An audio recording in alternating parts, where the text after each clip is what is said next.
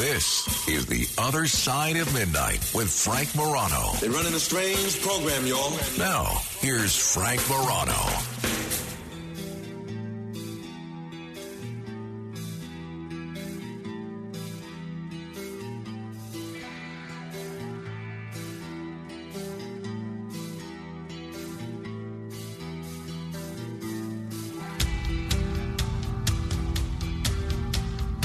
Let me begin with this. Uh, there's still no Speaker of the House. There is still no 118th Congress.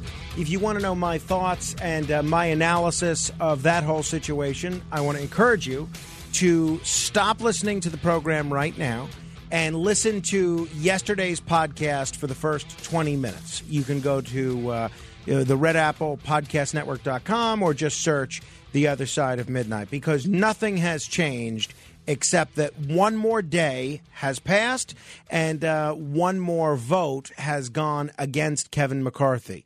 And uh, other than that, I, all of my thoughts from yesterday are exactly the same. And uh, the Congress is going to resume today at high noon to see if they can't elect a speaker. I would think that between the time they adjourned at around 5 p.m. yesterday and noon tomorrow, that there's got to be some progress towards some type of deal from someone. I don't know if it's going to be a situation where McCarthy is able to give these uh, these twenty anti-McCarthyites what they want. Um, I don't know if it's going to be something that comes out of the Problem Solvers Caucus and they're able to come up with a consensus speaker. I don't know if it's going to mean more Republicans defecting to a uh, compromise candidate like Steve Scalise. I would think that by this afternoon, there's going to be some serious progress made. So I'm actually going to make an effort to make sure I'm up before noon to watch some of these proceedings. But and we'll bring we'll have more on this with uh, Brian Kilmeade in the fourth hour of our program. If you are listening in Alaska, if you are listening in Tennessee, and you're wondering why you're not hearing Brian Kilmeade, you've got to ask those stations why are they only carrying three hours of this show? What else do they have to do? So I, I, again, we appreciate the opportunity to be on in Tennessee and in, and in Alaska, both great communities. But come on, got to carry all four hours of this show. This is a show that is meant to be listened to holistically, not meant to be listened to piecemeal. I know some of you tune in and tune out. You got to listen to the whole thing. It's the way that the show is designed. I mean, trust me, I honestly do layer this show and structure it so that different subjects that we cover scratch your brain in different ways. And I, I have some people say, oh, I'm not interested in politics. I don't want to hear the politics. Okay. All right. Uh, I have some people say, oh, I'm not interested in pro wrestling. I don't want to hear pro wrestling. Okay. Deal with it. I'm not interested in aliens. Deal with it. You've got to listen to the whole thing. Whether you love every subject we do it or not, you got to listen. Bottom line. Now, when you're 11 years old, I don't know how it is for girls, but when you're an 11 year old boy, particularly of the heterosexual variety, you will do whatever it takes to maybe 11 and 12, I'll say. When you're 11 and 12 years old, you will do whatever it takes to try to see any degree of nudity, right? Uh, female nudity, if you're of the heterosexual variety. I can't speak, you know, to people that might be of a different persuasion, but I'm, I'm assuming it's something similar. And that's why cable television was such a game changer.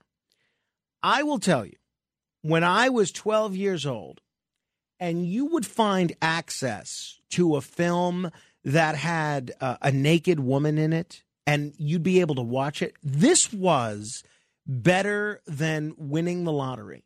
And if you ever find a film where you're not expecting nudity, and some emerges. That is like, I mean, to paraphrase uh, some of the cast of Seinfeld, that's like discovering plutonium by accident. The uh, I remember, for instance, there's one Tarzan film, black and white Tarzan film with Johnny Weissmuller. I think it's Tarzan and Jane, where Jane, and this is in the 40s, maybe even the 30s, even the 30s or the 40s, Jane is swimming in the jungle naked. I mean, to see that as a 12 year old, I mean, forget about it. It was great. So I will tell you that one of the one of the films that I made sure to rent out of the library for free as an 11 or 12 year old was the 1968 Franco Zeffirelli version of Romeo and Juliet because you have this situation where you have these young people, teenagers in the film, and there's one scene where there's some nudity. I mean, you have other scenes that are pretty true adaptations to the Shakespearean classic. You remember the Zeffirelli version, right? This was before Claire Danes and Leonardo DiCaprio were playing Juliet and Romeo, respectively. You had um, others playing Romeo and Juliet. It is my lady. Oh, it is my love.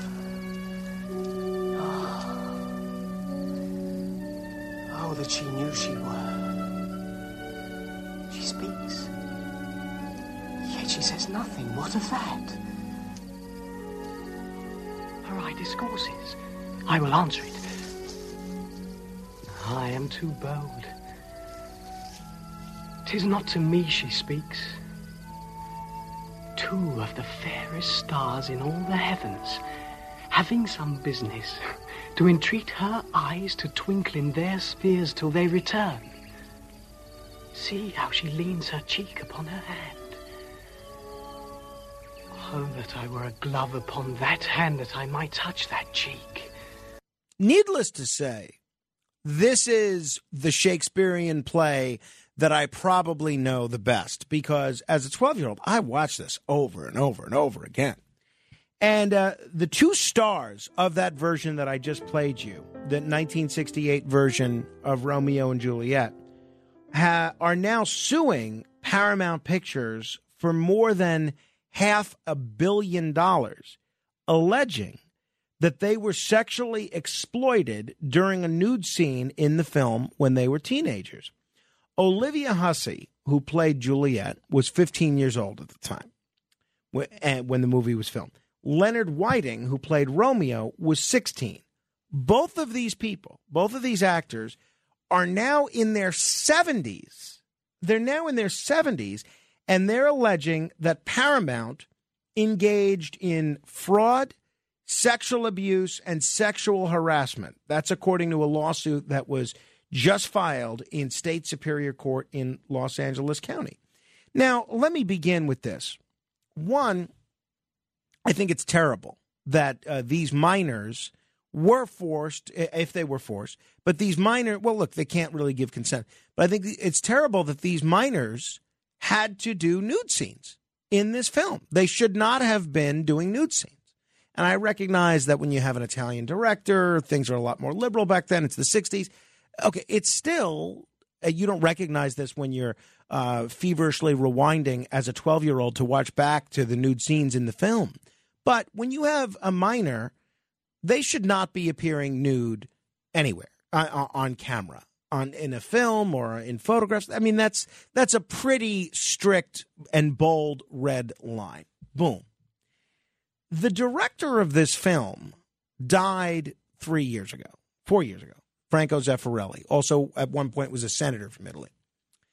Almost everybody involved in the production of this film is dead except these two teenage stars who were in their 70s.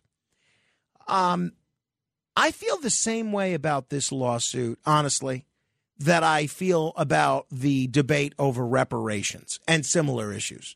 And that is, I'm all for holding the people that exploit children accountable, but they're all dead. There's no way to expl- to hold them accountable.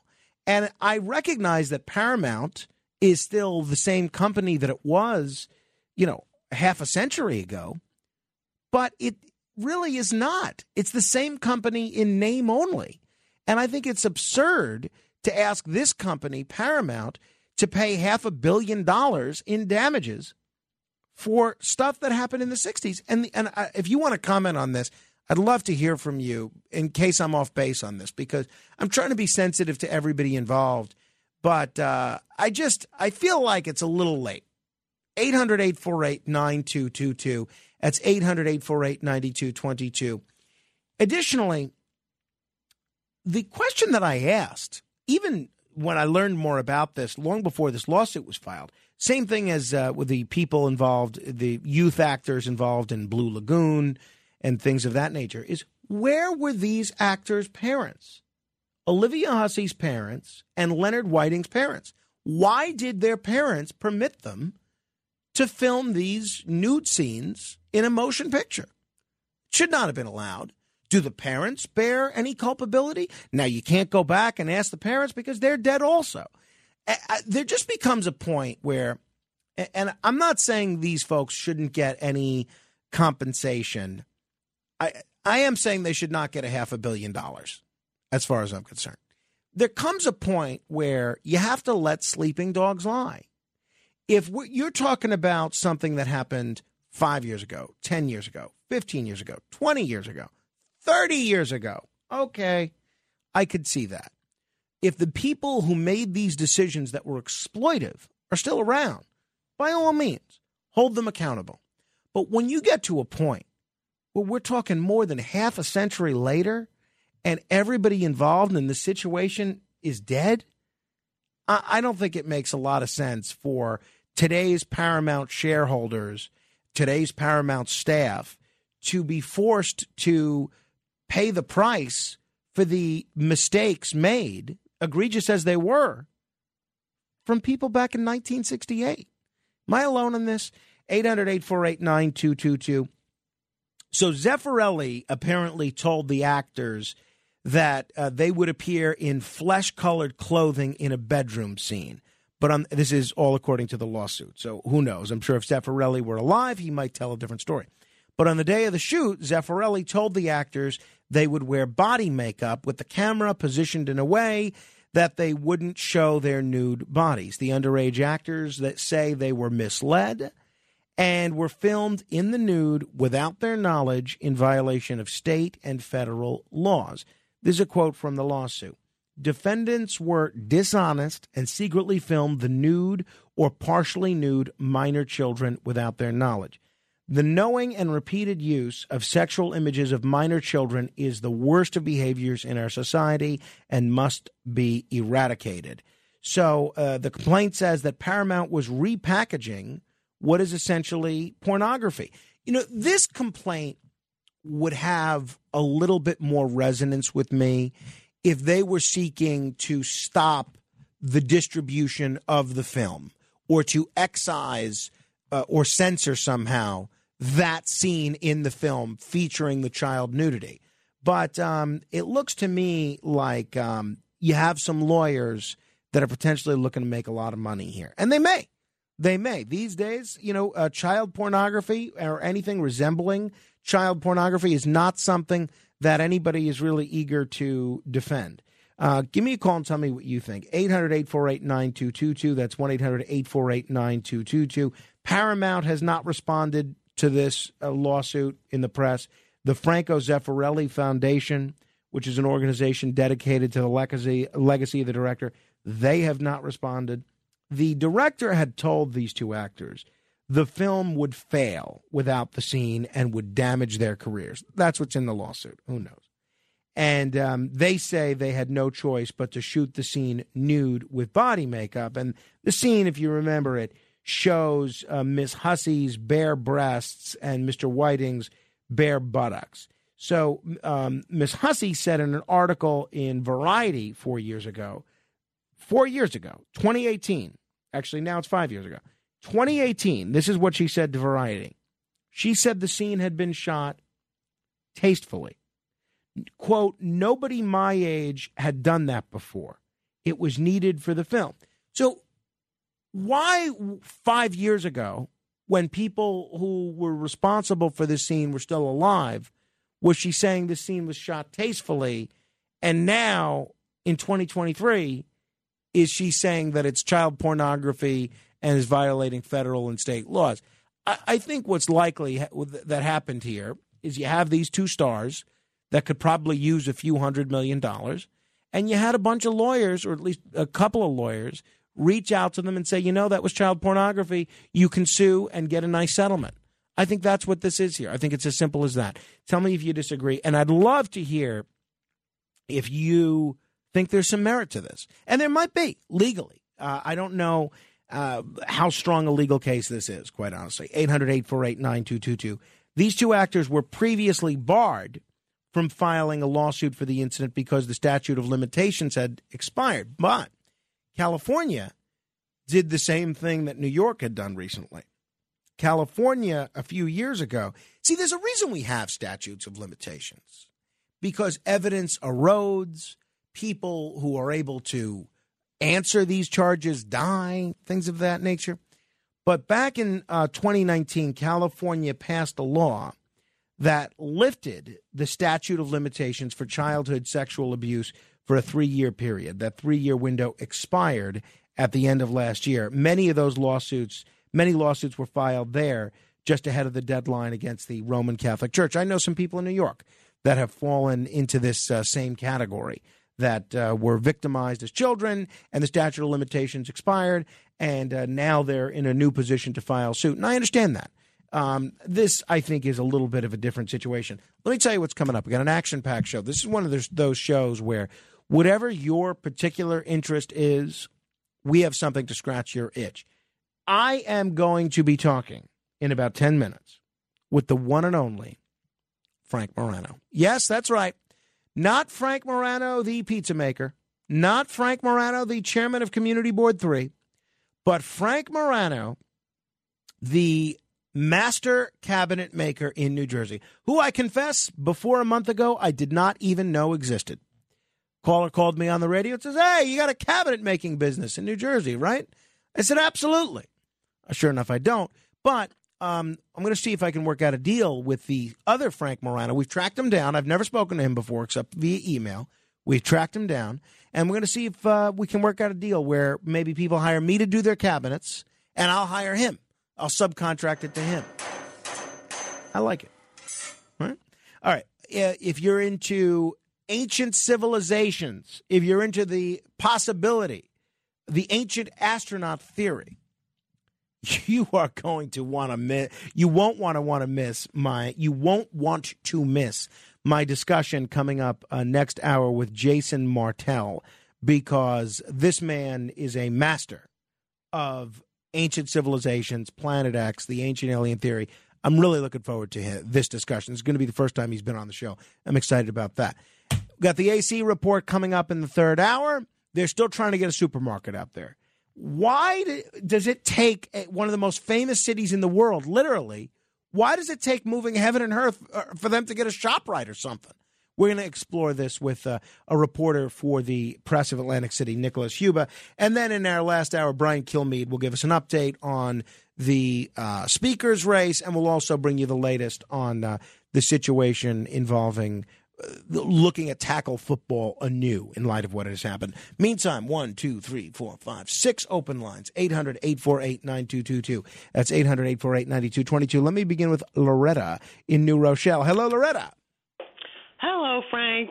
Hi. Um, I, I have to say, uh, Romeo and Juliet, the Franco Zeffirelli version, is probably it's on my top 10 favorite movies of all time. I remember seeing it for the first time in 1968. I was very young and impressionable and I just loved it and I probably watch it again maybe every couple of years or so. But I when I first heard about this lawsuit, at first I honestly I honestly thought it was a joke. I couldn't believe what I was hearing. I thought I thought it was a joke. I mean, all these years later, come on, that's ridiculous. And um also, if I remember correctly, I mean, see, as a as a, a woman, you don't maybe notice these things as as much as you said you you know you watched it over and over again because you wanted to see the scene. But is it just like a flash? Yes, it's quick. A, a quick it's, flash. It, of exactly. breath? That's why I had to use the VCR to do the freeze frame. It's not. It's not. It's not pornography. I mean, it, it's not. Right, it- it- it's, art. Right. See, I think the director thought of it as art, not as like a sexual thing. I do too. Uh, that being said, y- you know you can't use you know minors for nudity. But um, you know, again, it's 54 years later. I, I think to I file for a half a billion dollars now, I don't know. It looks to It's me, crazy. it looks to me like opportunism.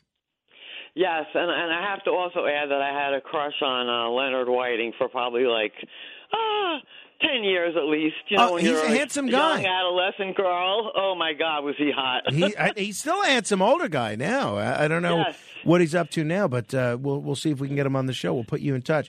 Uh, but I agree with you, Loretta. It's a it's a phenomenal film. Uh, the controversy, and that's one of the other shames about this lawsuit is is it is really well done. It's a masterfully done movie, and it's it's such a shame that there's going to be this stigma attached to it now going forward.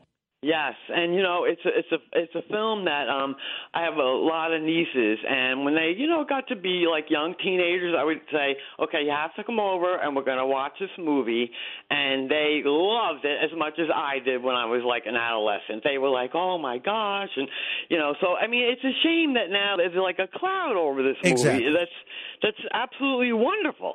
I'm with you, Loretta. Thank you. 800 848 9222. If you agree, if you disagree, if you have additional thoughts, additional insights, or especially if you're a lawyer and you want to give your two cents about how strong a case you think this is.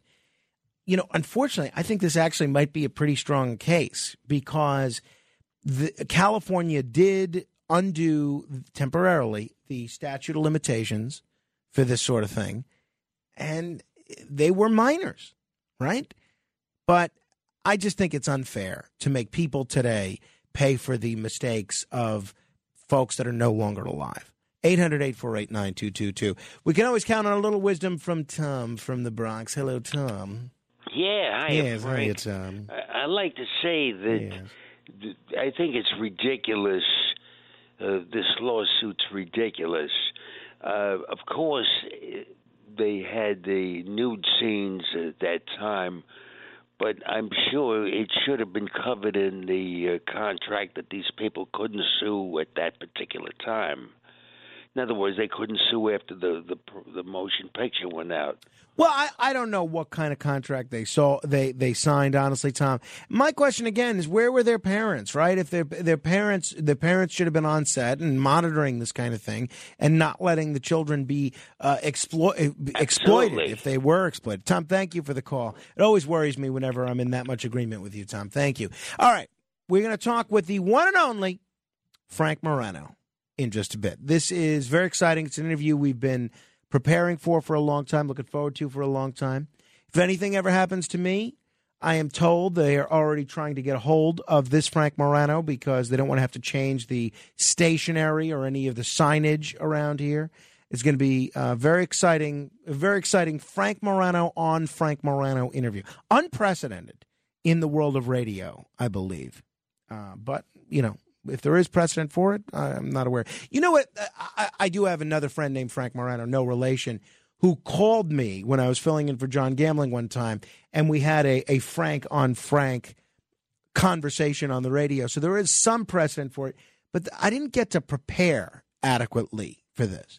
I have spent a great deal of time preparing for my exclusive interview in mere moments with Frank Morano. Listen straight ahead.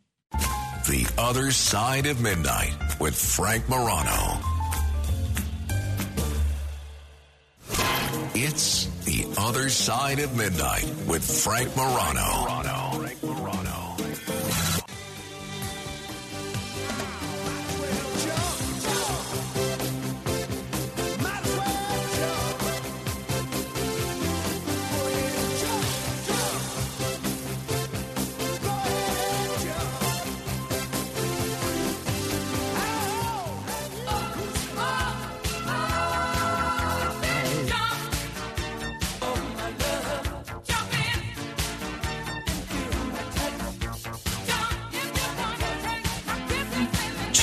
Songs there by two different artists. What do they have in common? The same name. There's Jump by Van Halen and Jump by the Pointer Sisters. Very apropos be- of the discussion we are about to have. Let me take you back in time to about a month ago when I received a call from a gentleman named uh, Roy from New Jersey. It's not unusual for me to get a call from the state of New Jersey, the Garden State. I spend a lot of time in the Garden State. I have friends in the Garden State, relatives, associates. Been to the Garden State many times. But I had never been asked what Roy asked me on December 12th of last year. Roy is in New Jersey. Hello, Roy. Hi, uh, how you doing, uh, Frank? I'm doing I okay. saw Roy. online a couple weeks ago that you got a kitchen cabinet resurfacing business. First of all, Roy, do me a favor because this is, I, I don't want to miss a word. Turn your radio off, please. Okay, Okay. Did Kenneth tell you to turn your radio off? no. Interesting. Interesting. Boy, you can tell Kenneth's back, ladies and gentlemen. Second caller of the night. You can tell Kenneth is back. Um, uh, so uh, yes, it's true, Roy. I uh, I do moonlight as uh, someone that uh, resurfaces uh, kitchens and cabinets, and I can uh, I can essentially do I can do anything that need, needs doing in your home for the right you price. Uh, do it in Warren, New Jersey. Absolutely, absolutely. I absolutely can do it in Warren, New Jersey. All right. Because when I saw it, I said, "Oh, this Yeah. is good." Yeah, no. If uh, I can always go on the radio complain. Like you get a contract, you don't like them. How do you complain about it? the, no, Something that, in the paper? No. that- I could drive you crazy on the radio. Get out to all your listeners. He, he screwed me on those cabinets. little does Roy know, I can't even operate a, a a hammer effectively. Yeah, Roy. Well, that's great. I hope you uh, I hope you do use my services in the uh, kitchen cabinet business. I think you're going to be very satisfied. All right. Well, uh, I'm glad to know that you do it, so I know where I, Absolutely. I need the service, I can go there. Yeah, absolutely. You All need right. me, I'm your man. Let me bring you back to the near present. So, we have tracked down the other Frank Morano. No, needless to say, I do not resurface cabinets. But somebody who does is the owner of Modern Cabinet Finishes LLC, who happens to be named, great name as it is, Frank Morano. And I am very, very pleased to welcome to the other side of midnight the other Frank Morano. Frank, it is great to meet you. Thanks for coming on the radio. Well, it's my pleasure. Thanks for calling. So, Frank, let's get the uh, most important stuff out of the way. Are, are we are we related at all? Do you think? Well, I don't know, maybe, but uh, So your, your- family went to Brooklyn, and I think mine went to the Bronx. I see. Okay. Uh, now, uh, as best you understand, um, you, I, obviously you're of Italian derivation as well, right? Yeah. Yeah, so, uh, as best you understand, in your lineage, who was the first Morano in your line to be born in the United States? That was probably my grandmother, who was born around 1903 in Philadelphia. Well, she, but she wouldn't have had the name Morano, though, right? Um, no, actually, you're right. She was a Martino, and uh, she married as a teenager to my grandfather, Morano. I guess the first Morano to be born here from my small end of the family was my father. Oh, okay. And so, what was? what- also Frank Morano? Okay, so Frank Morano was the first in your line to be born here. And around what year was he born? Uh, Ballpark. Uh, 1927. and, and so your his father was from Italy. Yes, And uh, and what was your, what was your grandfather's name by any by chance? I was uh, John. John. Okay. And uh, uh, what part of Italy? Um, Cosenza uh, in um, Calabria, a Okay. little town called uh, uh, San Donato di Ninea. It's Okay. like one of those hilltop feudal towns that are all over. Uh, so uh, do you have any idea what year your grandfather came to the United States? Mm, I want to say it was around. I think it was right after World War One. All right. Well, so I- am thinking we're probably not related because the fir- the first Morano in my lineage that was born here was uh, my great grandfather. Uh, uh, Car- his name was Carmine, but they called him, you know, they called him Charlie, and he was born, I think, in um, the late 1800s. So uh, I'm assuming uh, we're probably. At least, at least, although you go far enough back, and I guess everybody's related, especially especially in Italy, but that's okay. All right, uh, so tell us about your business. What do you what do you do over at uh, Modern Cabinet Finishes? If the name wasn't a, a dead giveaway, well, I I uh, I've been in the paint and design business for decades, and um, I sold Benjamin Moore products for like eight nine years. And every once in a while, somebody would have a question like, "I really want to get a really nice finish." You know, like if you buy a brand new kitchen cabinet, it looks so nice. How do I get that finish? So I started trying all different types of finishes, and everything was either too soft or it didn't dry smooth enough or it didn't have any durability or it yellowed over time. And it's been years. We, I keep going back to the well. I've tried different uh, chemical coatings from all over the country, uh, Sherwin Williams products, a lot of over the counter stuff. And then I started getting into about, uh, I guess about 2014, 15, they started coming out with these waterborne products that are every bit as hard as the old solvent products, but they could be used inside people's homes because they don't have the hmm. fumes and the long dry times. So I started experimenting with those. I use a lot actually come from Italy. Um, there's a company called Renner, another company called Milesi, excellent products, and uh, we use those. And it's very similar to like if you had a classic car and you wanted to have it repainted, you're basically replacing the finish on the car. So what we do is if you have a pretty nice kitchen and you want to make some changes but nothing drastic, you know, up until now your choice was rip it all out, send it to a landfill, buy a whole new one, have somebody install it for you, and you know, you could spend, you know, unlimited amounts of money. We've had uh, we've had clients that were quoted a hundred thousand plus dollars to replace their cabinets. Well, we can go in for a fraction of that cost. Oh. Sometimes three percent, five percent, max ten percent, depending on what we're doing, and basically restore your cabinets back to showroom condition. So it's a, it's a very innovative method of uh, cabinet resurfacing. You do. Yeah, I like it, it. Basically, when I worked for Benjamin Moore, I had a uh, opportunity to do some consulting work for uh, a pharmaceutical company, and I just hit it off with the CEO. He's a nice guy. And then one day he said, "I want you to come and work for us full time." So I left uh, where I was working with the Benjamin Moore products, and I uh, I started working for a pharmaceutical company. And I started to notice how big business made decisions. They had a lot of money, and they just did a lot of stupid things. And I remember laughing. I said, if if we ran small businesses the way you ran big businesses, mm. we'd all be out of business. so the, the uh, we used to get inspected quite often by the FDA, as everybody who's in pharmaceutical uh, manufacturing.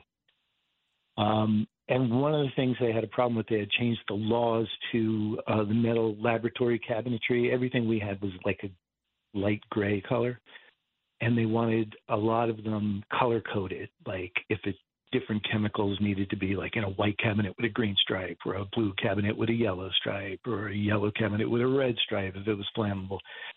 And it was going to be like $1.6 million to replace all this cabinetry. But I said, what if we just spray them? And they were like, what? Well, we ended up doing that, and the FDA loved it. I mean, we had to set up a whole – mock up in the warehouse of how we were going to do it because they're very concerned about odor, very concerned about dust. So we basically went along with this thing. We use extraction fans and filtration systems. All right. Well, I mean, it's uh, it sounds like uh, certainly sounds like you know what you're doing. Now, let me uh, get to um, the question that uh, that the caller Roy there had. Do you service Warren, New Jersey? yeah, actually, uh, I'm from Martinsville, which is the next town over. Perfect, so. great. All right, so that's uh, that's certainly good. Um, uh, so, do you have a middle name? Lewis.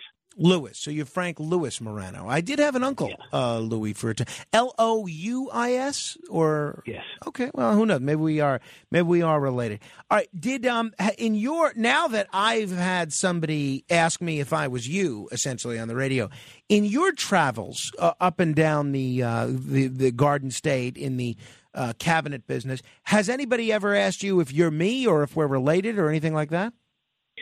Actually, this has been going on my whole life because, as I said, I grew up in Martinsville, and which is part of Bridgewater, and uh, they had a radio station there with Tony Morano oh. on it. So everybody, and I wanted to ask you, are you related to Tony? Because you're both in broadcast. You know, I don't think I'm up on Tony Morano. What what radio station was he on? Uh, WBRW. No, I'm going to have to research that one. So uh, I, uh, I no, I'm, I see. I'm, I'm, this is quite an educational uh, phone call for, uh, for, me. How about how about more re- recently, like in the last ten years? Any any discussion of you being either Frank Morano or related to Frank Morano? Uh, we get it quite a bit, actually. Oh, good. Um, where it seems to be, for some reason, is are the guys who work in paint stores because we still go to paint oh. stores to get a lot of materials like sanding blocks and vacuum bags and you know dust cloths and things like that. And they all go, "Oh, Frank Morano, you on the radio?" All the time. Wonderful. All the time. Great. I love hearing that. I love love hearing that. Now, uh, have you ever listened to this show? I have actually. Oh, mm-hmm. okay, all right. Uh, well, that's good. You don't sound that enthused about it, but okay. I hope I'm not. No, I hope, I hope, uh, I hope I'm not letting down the name. Uh, I hope I'm not letting down. The, uh, but um, but that's good. I'm wondering if we can, you know, work out some sort of a deal, Frank. Since you know, a lot of people think I'm. Well, at least one person, Roy, thinks I'm you as it is. People can hire me who knows nothing about cabinet finishing to do their cabinet, and then I will outsource the job to you who actually knows what he's doing and we can you know we can work something out where they're still getting serviced by a Frank Morano and you know I'm kind of the face of the Frank Morano radio end of the business and then you and people that know what they're doing can do the actual work. I like where your head's at. okay. okay. That sounds like a good plan. um, hey, uh, if they ever need you to fill in on the radio, Frank, are you up for that? Yeah, actually, um, years ago, 30 years ago, I owned a recording studio. Oh. And uh, one of the interns that worked for me also worked for another radio station in New Jersey that's kind of New Jersey centric, and it's an FM station. Sure, sure. I'm familiar with it. So he was a call screener for a couple of fellas who talk a lot about nothing in the afternoons. so he wanted to do a, a buddy show because he thought that was the future. All right, so you have some broadcasting experience. Yeah, yeah, we actually had a uh, we had one of the first podcast type of shows on the Piscataway um, uh, from the, their municipal building that went through all of Cablevision, all through the state, and um, it was actually nice, and it it was uh, fun, and it just got a little weird, know, walking through Bridgewater Mall and people going, "Hey, that's that guy," because they actually tell about uh, all right, I love it. Uh, so this is, uh, I think, this is the genesis of a plan here. Now, have you ever have you encountered in the in the wherever any, anywhere other Frank Moranos? Well, I have a cousin named Frank Morano, um, and he and of course my father was Frank Morano, and um, and other than that, the only ones that I know of are still over in Calabria. Uh, my father used to, when he, after he retired, we'd go back and forth to visit, you know, aunts, uncles, cousins, and he said, you know, they had a picture one time with like three or four different guys, and they said they're all Frank Morano. Well, but even know, though they were in Italy and there's no K in the Italian al- alphabet, what were they, Francis or something else? Franco? they're all they're all like my father was uh, Francesco Luigi Morano. So I see. Okay. I'm, I'm I'm an Americanized version. Sure, sure. But uh, and I thank him for that because it's uh, it's pain in the neck enough signing your name on things. yeah, that that's for sure. All right. Well, but so apparently there's a town called Murano that's above uh, San Donato, where we're from. You know, another another fellow named Frank Morano. He actually visited Italy and took a photo of that town, uh, the sign for that town, and sent it to me. So yeah, no, that there is a town which I did not know. In fact, maybe what we can do one day is there's a Frank Morano that's a pizza maker, and there's a Frank Morano there's a that's the chairman of Community Board Three. Maybe we could do a Frank Morano panel. We'll have you in with all the Frank Moranos, and we'll just tackle all the issues that all of us that are Frank Moranos have to deal with on a regular basis. Well, there are a lot of issues that come up specifically just to us. That's right. I'd be more than happy to be on a panel like that. That's right. Hey, so if people want to, in all seriousness, if people want to get a hold of you to have their uh, their cabinet done, uh, what's the best way for them to do that? Well, um, email uh, moderncabinetfinishes at gmail.com. Or if they want, they can um, they could text me right to my cell phone. Um, it's not a problem most people want to talk directly to somebody, and they usually have a lot of questions. And every kitchen's different, so it's better for me to start a direct dialogue. And we used to use a a middleman service through a, a website, and it was just you know people would right. say, "Oh, I sent you a message and I didn't get anything back." But if you call me directly, my phone's with me 24 hours a day, and uh, or text me. You know, All right. Mo- so- text a picture of a kitchen and say, "What's this going to cost?" Because that's what everybody wants to know. Right. How much Mo- is it going to cost? How long is it going to take? modern cabinet finishes at gmail.com now because you're you're running around with my name there uh, frank if if anybody does have a complaint or anything we do have to have a complaint line open for them to raise this complaint on the air publicly Okay, that sounds good to me. We've done over 300 kitchens and we don't advertise. So every time we do a kitchen, we generally get recommended to at least one, Wonderful. sometimes up to three more kitchens. So we are not the type of contractors who are just running around. It's a family business. My wife, my son, and myself. all right well when you do start And- advertising you got to start on this show for obvious reasons I could be co- coerced into that. okay hang on. Uh, so this is an interesting call. We actually have roy the fir- person that uh, first asked about the cabinet business uh, calling in. Roy did you end up using uh, the other mr morano's services? No, I told him. I'm looking for a house out in Warren, and if I find any cabinet work, then I would call Morano. So now I found out tonight there's two of yous. There's two. We're going to come there together. So We're going to work now- on this now- together. Now that I brought this out, do I get a part of the action here? You just hook up. uh, I'll let Frank when work that come out, out. we'll bring Now let me ask you this other question: a specific color I would like. I was just thinking about it. Excellent question. The same color that Curtis Sliwa and Avery were looking. I would like my kitchen cabinets. You know what color that is? Red, Black and blue. Black, and blue. All right. Well, so there you go. Uh, I'll leave the I'll leave the negotiation to that too. To, to Frank. All right. Um, you know, th- there you go, Frank. If You're getting getting uh, cabinet uh, leads from this show. They're going to be a little bit uh, a little bit like Roy, I think. Hey, uh, Frank, it's been uh, great meeting you. Great talking with you. Uh, let's stay in touch in case we are related and one of us needs an organ or something. That sounds good to me. All right, Frank. I'm older than you, so I'm probably first in line. There, for there you go. Hey, I would do anything for a Frank Morano. Uh, thank you, Frank. Appreciate it. Happy New Year. Thank you. You also. All right. Uh, Frank Morano, Modern Cabinet Finishes. You can email him at uh, moderncabinetfinishes at gmail.com. Uh, I'm, I'm not going to give his phone number out, you know, because who knows? If you're getting calls from Roy at 4 o'clock in the morning, it's the last thing he needs. Hey, we were talking about this uh, Romeo and Juliet lawsuit, and I want to give people an opportunity to comment on that in case they'd like to. 800 848 9222. Karen is in New Jersey. Hello there, Karen. Hello, how are you? And thank you for taking my call. Sure. I just I when I heard you talking about Romeo and Juliet, I had to call in because um when I was in high when I was in high school, it was in ninth grade. We read Romeo and Juliet.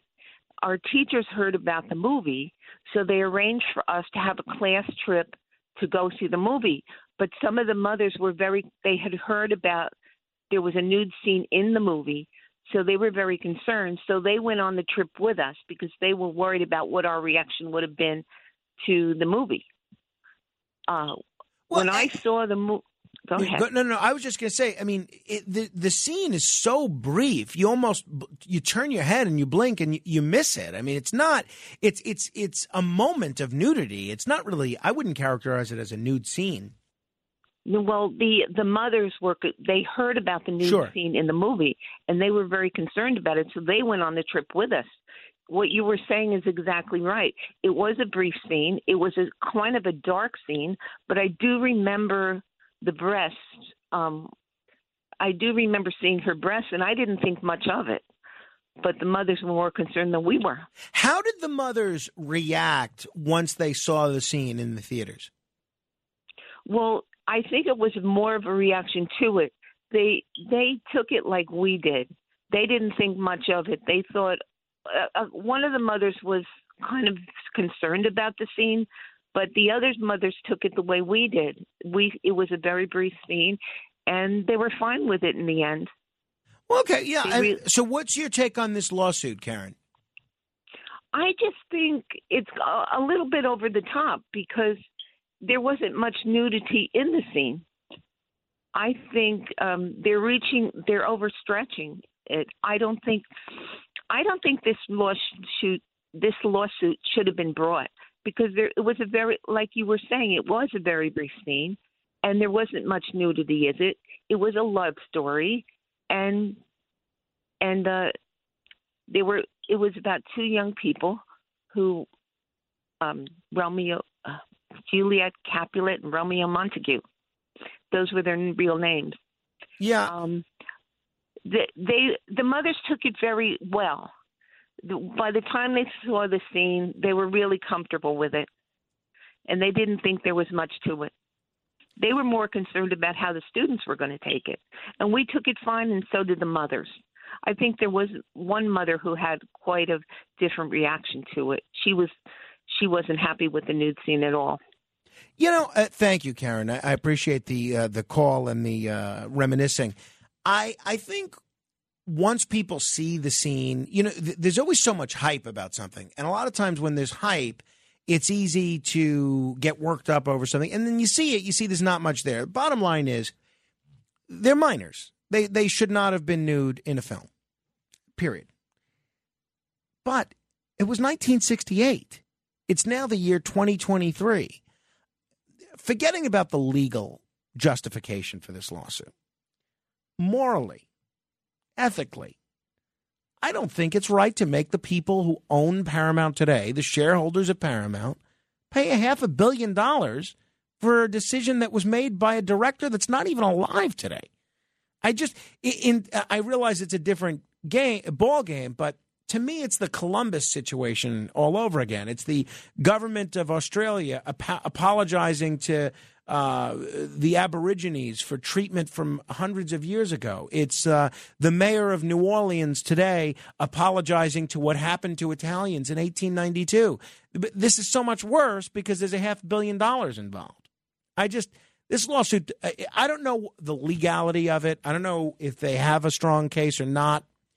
I think they might actually, but I just think, come on, come on, it's just too much. It's just too much. At some point, you got to let sleeping dogs lie.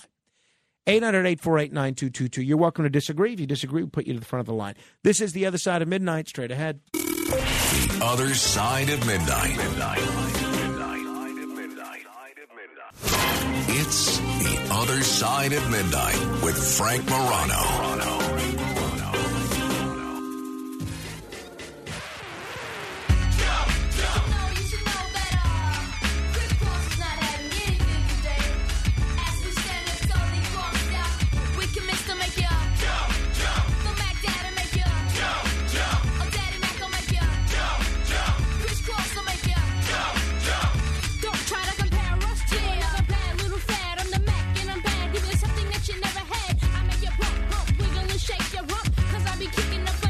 Kris Kross, yet another song titled Jump. This song not as good as the other two, but it certainly was popular. You know, that's what you got to say about Kris Kross. You can't really listen to their music and say, "Oh boy, this is great." It's not great, but it was popular. It certainly was. I mean, the early part of the '90s, this they, this was everywhere. You remember? You even had people dressing backwards as part of the Kris Kross trend. All right. Um, 800 848 9222. So this afternoon, yesterday afternoon, when I woke up, what's one of the first things you do? And uh, Carmen's babysitter was still over, so I, I started working on the show. I l- log on to my email, or at least I tried to log on to my email and tried to start working on the show. See who's gotten back to me about guests that I'm pursuing, different things that I'm working on. And the first thing I do, I log on to the email. Can't log on can't log on. Now, it's not just that I couldn't log on to my work email because my personal email was was fine, but it says it had a very ominous message. It says as I'm looking through my phone now because I took a I took a, a photograph of it, but it's difficult for me to work my way through all these Carmine photographs that end up populating most of my uh, most of my phone. But the message says your email access, I'm paraphrasing slightly here, has been disabled. Please contact your administrator. I said, uh oh. And I said, uh, okay, yeah, it said, your account has been disabled. And it has my email. It says, your Google account was disabled by your Google Workspace administrator. Contact your administrator for help. I got to tell you, I was petrified. Petrified. Why are they disabling my email? So I text um, a couple of the bigwigs here. I didn't bother John or Chad with this, but I texted a couple of people. I said, you know, guys, my email account has been disabled. I'm hoping I haven't been fired. If I'm still employed, any idea of how I can get it back? If I have been fired, let me know, and I'm going back to sleep. and um, one of them, uh, Doug, who's a, a great guy, and a, he's our chief of operations, I think, uh, or I, he's got some title. I don't know. I've lost track of what people's titles are, but he, he's he's high up there on the totem pole. He says, um, I, I don't think you're fired. I'll speak with Nabib. He's the HR guy. Stand by, coming back. And they restored it.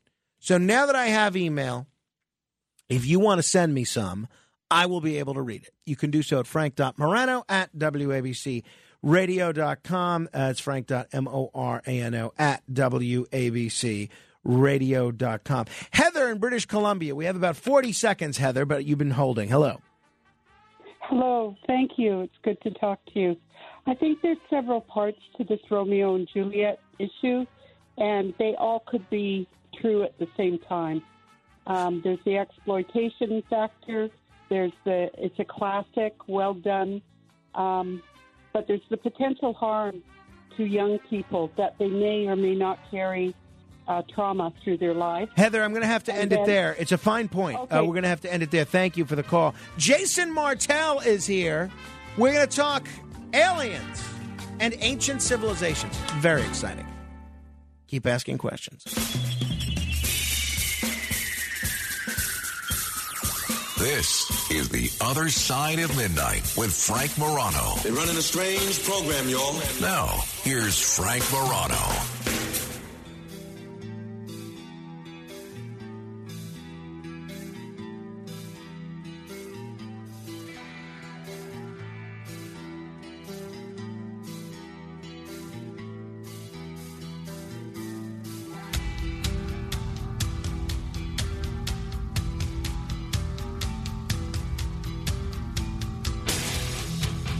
One of the things that I enjoy enjoy doing on this program is exploring the unexplained. Sometimes that leads us to look up and explore what's in the sky and the very credible reports of different sightings that can't be explained as uh, weather balloons or something that has an easy to understand explanation. And sometimes that means looking backwards, looking backwards in the Earth's history. How did ancient civilizations do that? How did artifacts get here? Why do uh, why have certain mythologies developed along similar patterns in different places? Well, I am so excited to talk with uh, our guest for the next hour because he's been somebody that has spent literally years researching, lecturing, writing on both of those issues and where they intersect with one another. He's one of the leading researchers and lecturers who has specialized in ancient civilization technologies. He's been featured on the History Channel, the Discovery Channel, Sci Fi Channel, BBC, been featured on the show Ancient Aliens many times, an acclaimed researcher, lecturer, co founder of many companies, an incredibly successful entrepreneur. It is uh, a real pleasure to welcome to the program for the first time Jason Martell. Jason, it's great to have you on. Thanks for joining me. Thanks, Frank. It's a pleasure to be on your show. The pleasure is all mine. Tell folks how you got started with uh, with your work and your research in this in this realm. Yeah, I'd be happy to, and we'll be touching on some of the latest developments tonight. Uh, when I was in college, I was told that there's some artificial structures on Mars, possibly a face and pyramids, and this was in the 1990s. So back then, the climate for that type of information was very skeptical. Even myself, I was like, "What? Why would NASA tell us about these things?" So I started to research that uh, heavily. It turned out that the principal photographer the company arming the orbiters and landers with cameras was called Malin Space Science Systems.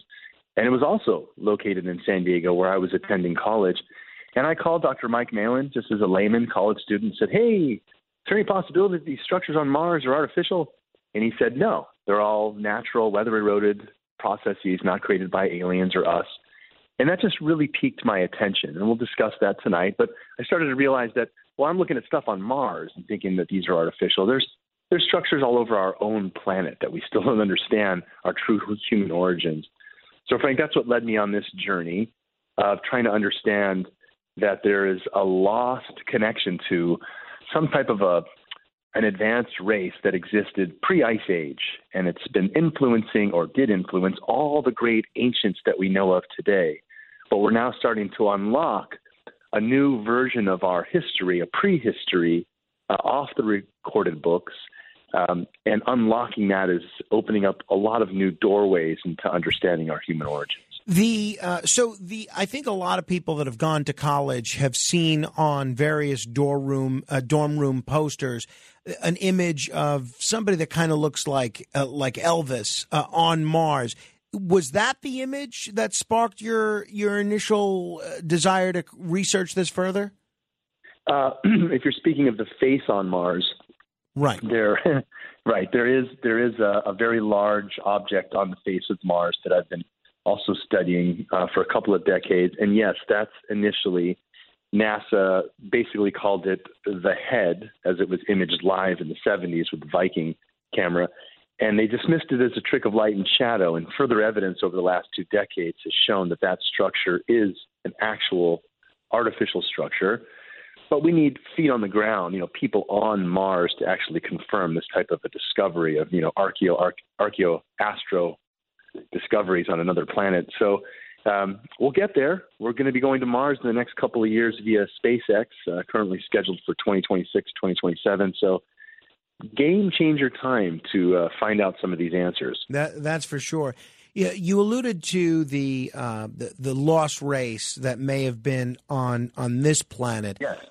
How similar do, do you believe that that race is to the current human race, and what is or what was the timeline for that race's existence on this planet? Yes. Well, those are the key questions, Frank. So that's I think that's what we're chasing down is what we see now is that there's you know across the globe, there's evidence of ancient technology left at all these megalithic sites. And if you go to any of these locations and speak to the local cultures, you know, you hear about these tales of these teachers that appeared uh, way in the past, and, and we can equate this to basically uh, the, the last great flood that we had, the last great cataclysm, cataclysm, you know, 10,000 BC plus. What we're seeing is that all these ancient cultures reference these teachers that appear right after the flood and bring knowledge of agriculture and architecture and astronomy. And so, what we've been trying to do is push back the clock in understanding that a lot of these ancient sites are showing us evidence that they existed much earlier than, than we previ- previously thought. And so it starts to align up with, again, this, this culture that probably existed, uh, you know, again pre-ice age, and their their remnants and their pieces of knowledge were passed to all the great Sumerian, Mesopotamian, Aztec. Uh, you go around the globe and you see the same evidence of this type of knowledge in architecture and knowledge of astronomy uh, being passed uh, around. And so, uh, what we've done over the last couple of decades is really analyzed the physical evidence in that if you go to a lot of these ancient sites, you know, we've got a lot of these in, um, you know, in Peru and South America, sites like Tiwanaku and Pumapunku, and Teotihuacan, Sacsayhuaman, all of these sites with very intriguing names, they all have uh, site uh, monuments that are built, uh, megalithic monuments out of stone, where the builders were able to articulate stones, some of the hardest stones on earth, granite, diorite, and make uh, most unbelievable cuts of precision, blocks fit together without any mortar.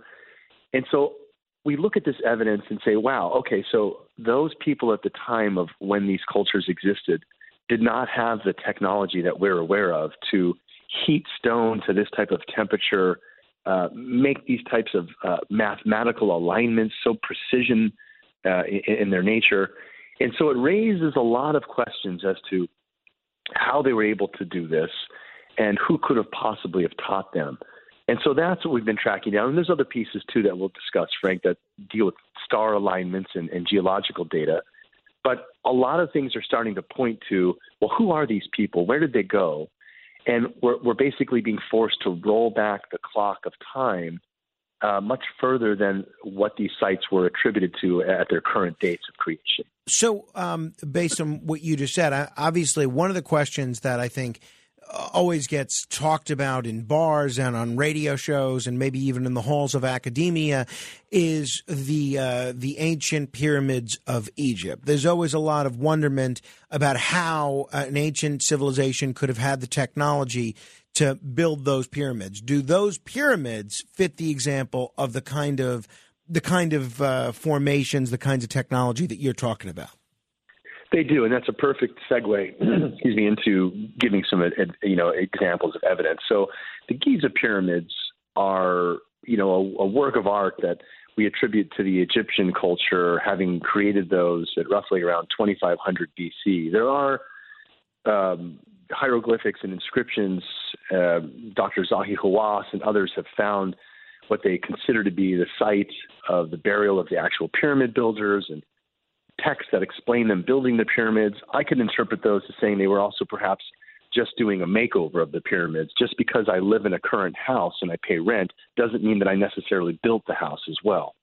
So there's controversial stories around, um, you know, the date of the pyramids simply because when we look at just the Egyptian evidence of the date to say that, you know, this culture at this time was doing this for Khufu and, and, and what have you, there's another way to look at this, which is astronomical and geological data, which is starting to point to much older dates. So, what we can do is with the Giza pyramids, there's enough evidence to show that it's basically a terrestrial map on the ground mirroring the Orion constellation. Now, the Orion constellation is three stars perfectly aligned with the top one slightly offset.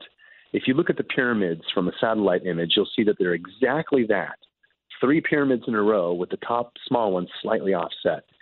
And it turns out that if you use advanced software to map the sky, Redshift, others, you can know exactly when the stars will be and in what position. You can also roll back the time and see where the stars were and in what position. And it turns out that in 10,500 BC, not 2500 BC, 10,500 BC, Orion is directly above the three pyramids of hmm. Giza, mm. literally mirroring it in the sky. And at that same time, uh, the Sphinx is gazing directly east into the constellation of Leo, which is a lion. So that's one example where whoever built the pyramids built them as a terrestrial alignment to map to the date at 10,500 BC using star markers. So that would be one suggestion. And then quickly, another one is geological evidence. If you look at the inner walls of the Sphinx, the enclosure of it, remember when they first found the Sphinx, it was covered in sand. You know, it had been covered by time, and they had to uncover it. And even uncovering it, removing all of the sand, the inner walls of the structure showed massive weather erosion. Um, there's been many geologists who have looked at this and said, well, there's there's really no way that this type of water exposure could have happened unless there was massive amounts of water running over the surface. And the last time massive amounts of water were running over the surface surface of Giza, 10,000 BC plus. So that's one example of where you know Giza says, yeah, it was built by Egyptians 2,500 BC, but the geological evidence, the astronomical star alignments tell us a different date. Uh, that's fascinating. And if people are just tuning in, we're talking with uh, Jason Martell, author, lecturer, entrepreneur. You can check out his website, Jason Martell, M A R T E L L dot com. And if anyone's tempted to uh, dismiss Jason as uh, some sort of a, uh, a crackpot or a crank. Uh, the work that you do, Jason, both as a researcher and in the business community, in in addition to researching ancient civilizations, you are uh, oftentimes firmly in within the bounds of what they consider mainstream science, right? As a senior interactive programmer, as an internet designer, you've worked with some of the leading technology companies all over the world, right? I have. I've kind of worn two hats in my career. Uh, my my professional skill set has allowed me to work on modern technology and uh, then obviously my fascination is with ancient technology and so over the years i've been thankfully in a position to you know fund some of my research and projects where uh, looking at ancient cultures or ancient languages, let's say like Sumerian cuneiform script. I can't read Sumerian cuneiform script, but I can definitely hire linguists to give me feedback and understanding. And so that's kind of what I've been, you know, thankfully in a position to do over the years is just, you know, uh, uh, fund some of the research as well as be involved.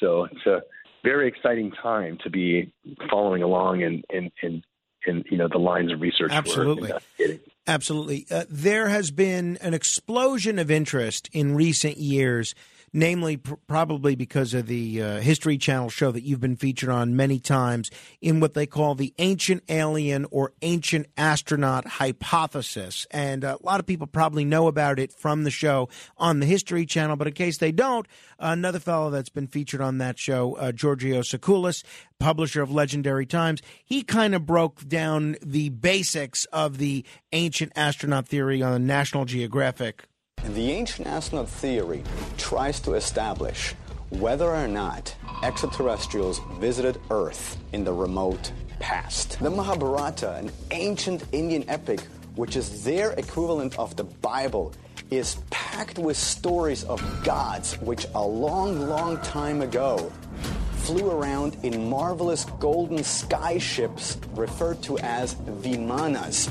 They were also very specific in mentioning that they are machines made out of metal. It describes their weaponry, that some vimanas had the capability of cloaking themselves to become invisible all crazy science fiction type stuff. But was it really science fiction? That's the big question. These cosmic eggs appear in virtually every single creation story of each culture all around the world. They all begin the same way that one day the heavens opened and this silver cosmic egg descended from the sky and these gods came out of these eggs and taught mankind in various disciplines. Uh, Jason, does Giorgio have the basics of the ancient astronaut theory correct? And uh, is there anything that you'd add into giving our listeners sort of a, a primer into understanding the basics of the ancient astronaut theory? I would, but I'm going to throw a twist in there. I'm okay. obviously a large proponent of the ancient astronaut theory, and Giorgio is a good friend and colleague. Where I start to differ from the traditional line of research around ancient aliens is yes, we've been looking into many sites around the world, and they do so sites you know uh, show evidence of um, the power of flight being shown uh, and understood and listed, various other technologies. And where I am starting to draw a line in difference is to say that I don't think necessarily everything is is influenced by extraterrestrials there's a strong amount of evidence to suggest that what we're seeing is evidence for a lost race that was highly advanced. Now, were they completely human, this pre Ice Age civilization? Not sure. Their physical characteristics are much uh, taller than us. Um, that's one of the key things of this uh, line of research is investigating these these heroes, these gods that show up after the flood. Um, there's also strong reports that they were much taller in nature, a physical, larger being. Um, and so, what we have are burial sites, for instance, all over North America, Native American sites, uh, archaeological digs with citations of actual bones and people found that are between 6.7 and 7 feet tall, minimum. And these are females as well. Um, there is physical evidence of a taller people again, that we're here as teachers And I think what I'm starting to lean towards is not so much addressing everything to say that you know ancient astronaut theory explains that directly. There is a lot of intervention and stories uh, from other places that appear to be in the solar system or you know in our in our galaxy, other star systems, Sirius, Pleiades, but the overwhelming amount of evidence, excuse me, is suggesting to me that there is a lost race just pre ice age that we're we're still trying to unlock who they were and where they came from, but not necessarily directly extraterrestrial. Uh, look, we're going to take a, a, quick break and we're going to continue with Jason Martell. If you have questions, we're going to try and get to as many of them as we can. I have a lot, so uh, we'll, we'll get to some of you for sure, but we'll give my questions precedent. You can give us a call, 1 800 848 9222. That's 1 800 848 9222. Jason Martell joining me uh, to discuss what might have been going on on this planet and maybe some other planets many, many, many years ago. This is The Other Side of Midnight. Straight ahead. The Other Side of Midnight with Frank Morano. The Other Side of Midnight with Frank Morano. The Other Side of Midnight presents The Midnight Files.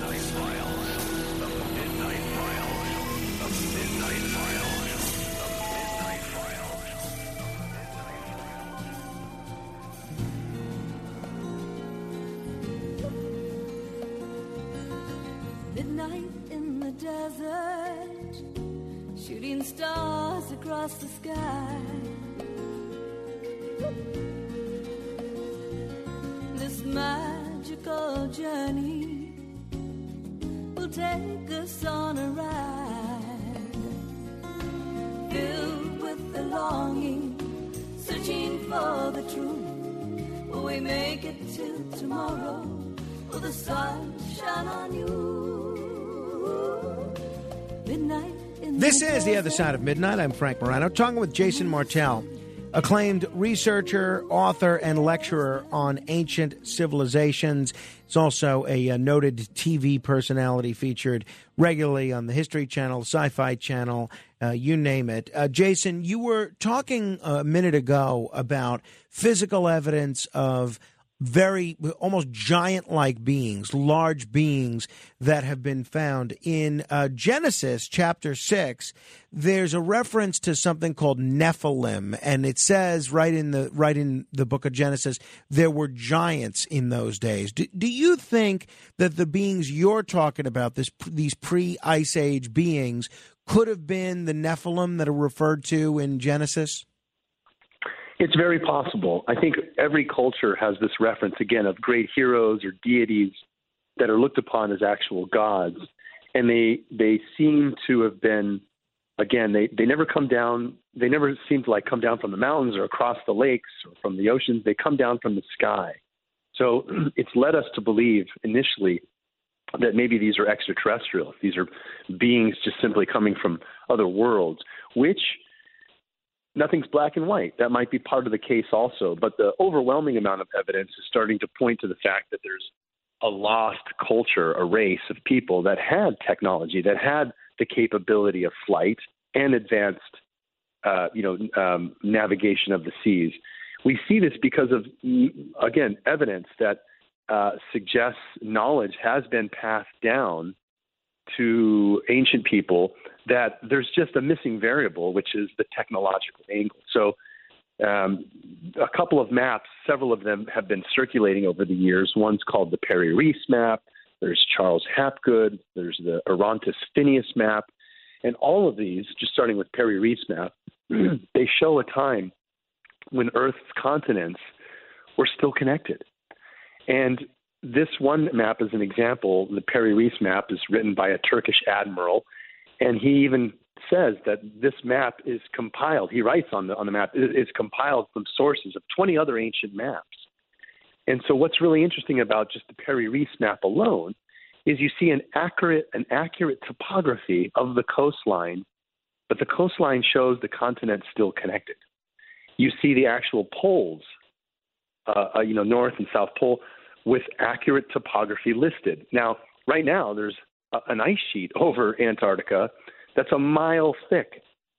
Now, for someone, for one, to have the aerial perspective to map the coastline accurately, don't know how they did that.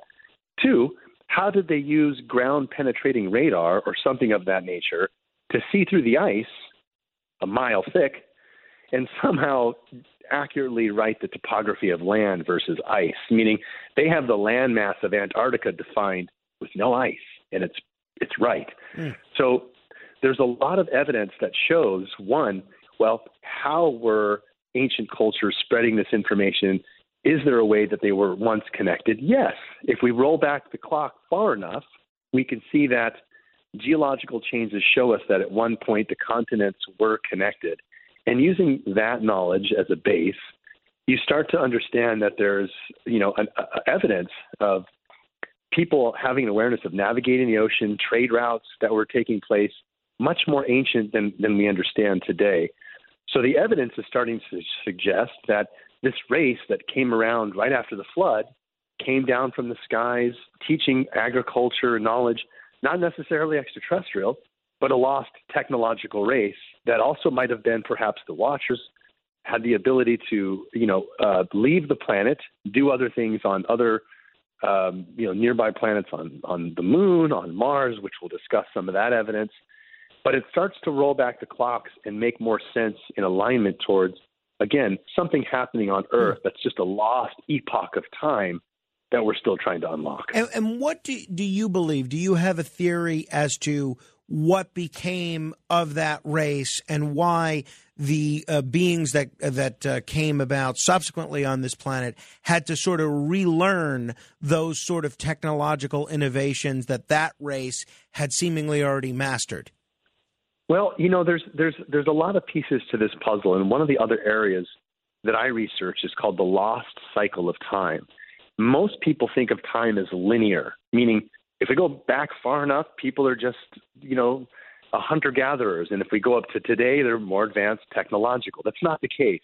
It turns out over it turns out that over 30 ancient cultures were tracking a system of time that is a much larger cycle. Today we call it precession. It's about a 26,000, roughly maybe 24,000 year cycle, depending on how you compute the math.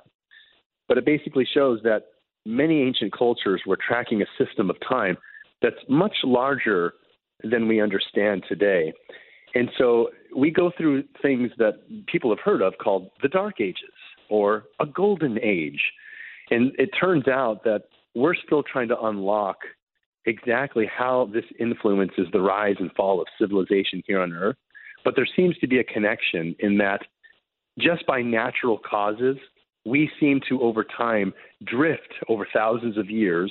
It's calculated to be a 24,000 year cycle. So, in, in a 12,000 year cycle, we descend into the dark ages and lose all of this knowledge.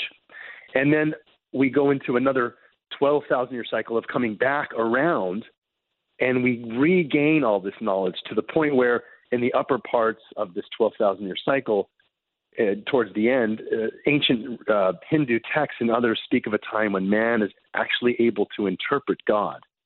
Uh, we're, we're very far from that point currently.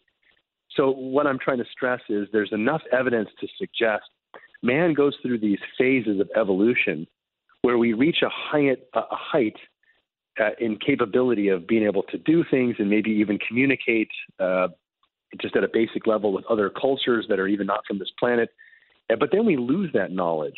So we seem to have some type of case of amnesia of trying to understand hmm. this lost connection of the ancient knowledge. Uh, and you know the the the cultures today use a system of time, kind of like a grand clock in the sky, where we've mapped the 12 houses of the zodiac. There's 12 stars, where every 2,000 years our North Star changes to this new point in space. And that's basically us using this system. So, so there's 12 points in the heavens where we kind of move as a clock. And the ancients used that knowledge to coordinate how they aligned monuments uh, to various stars, meaning Orion, which we talked about earlier. You know, pe- people look at that and say, well, it looks like Orion, but why doesn't it match up now?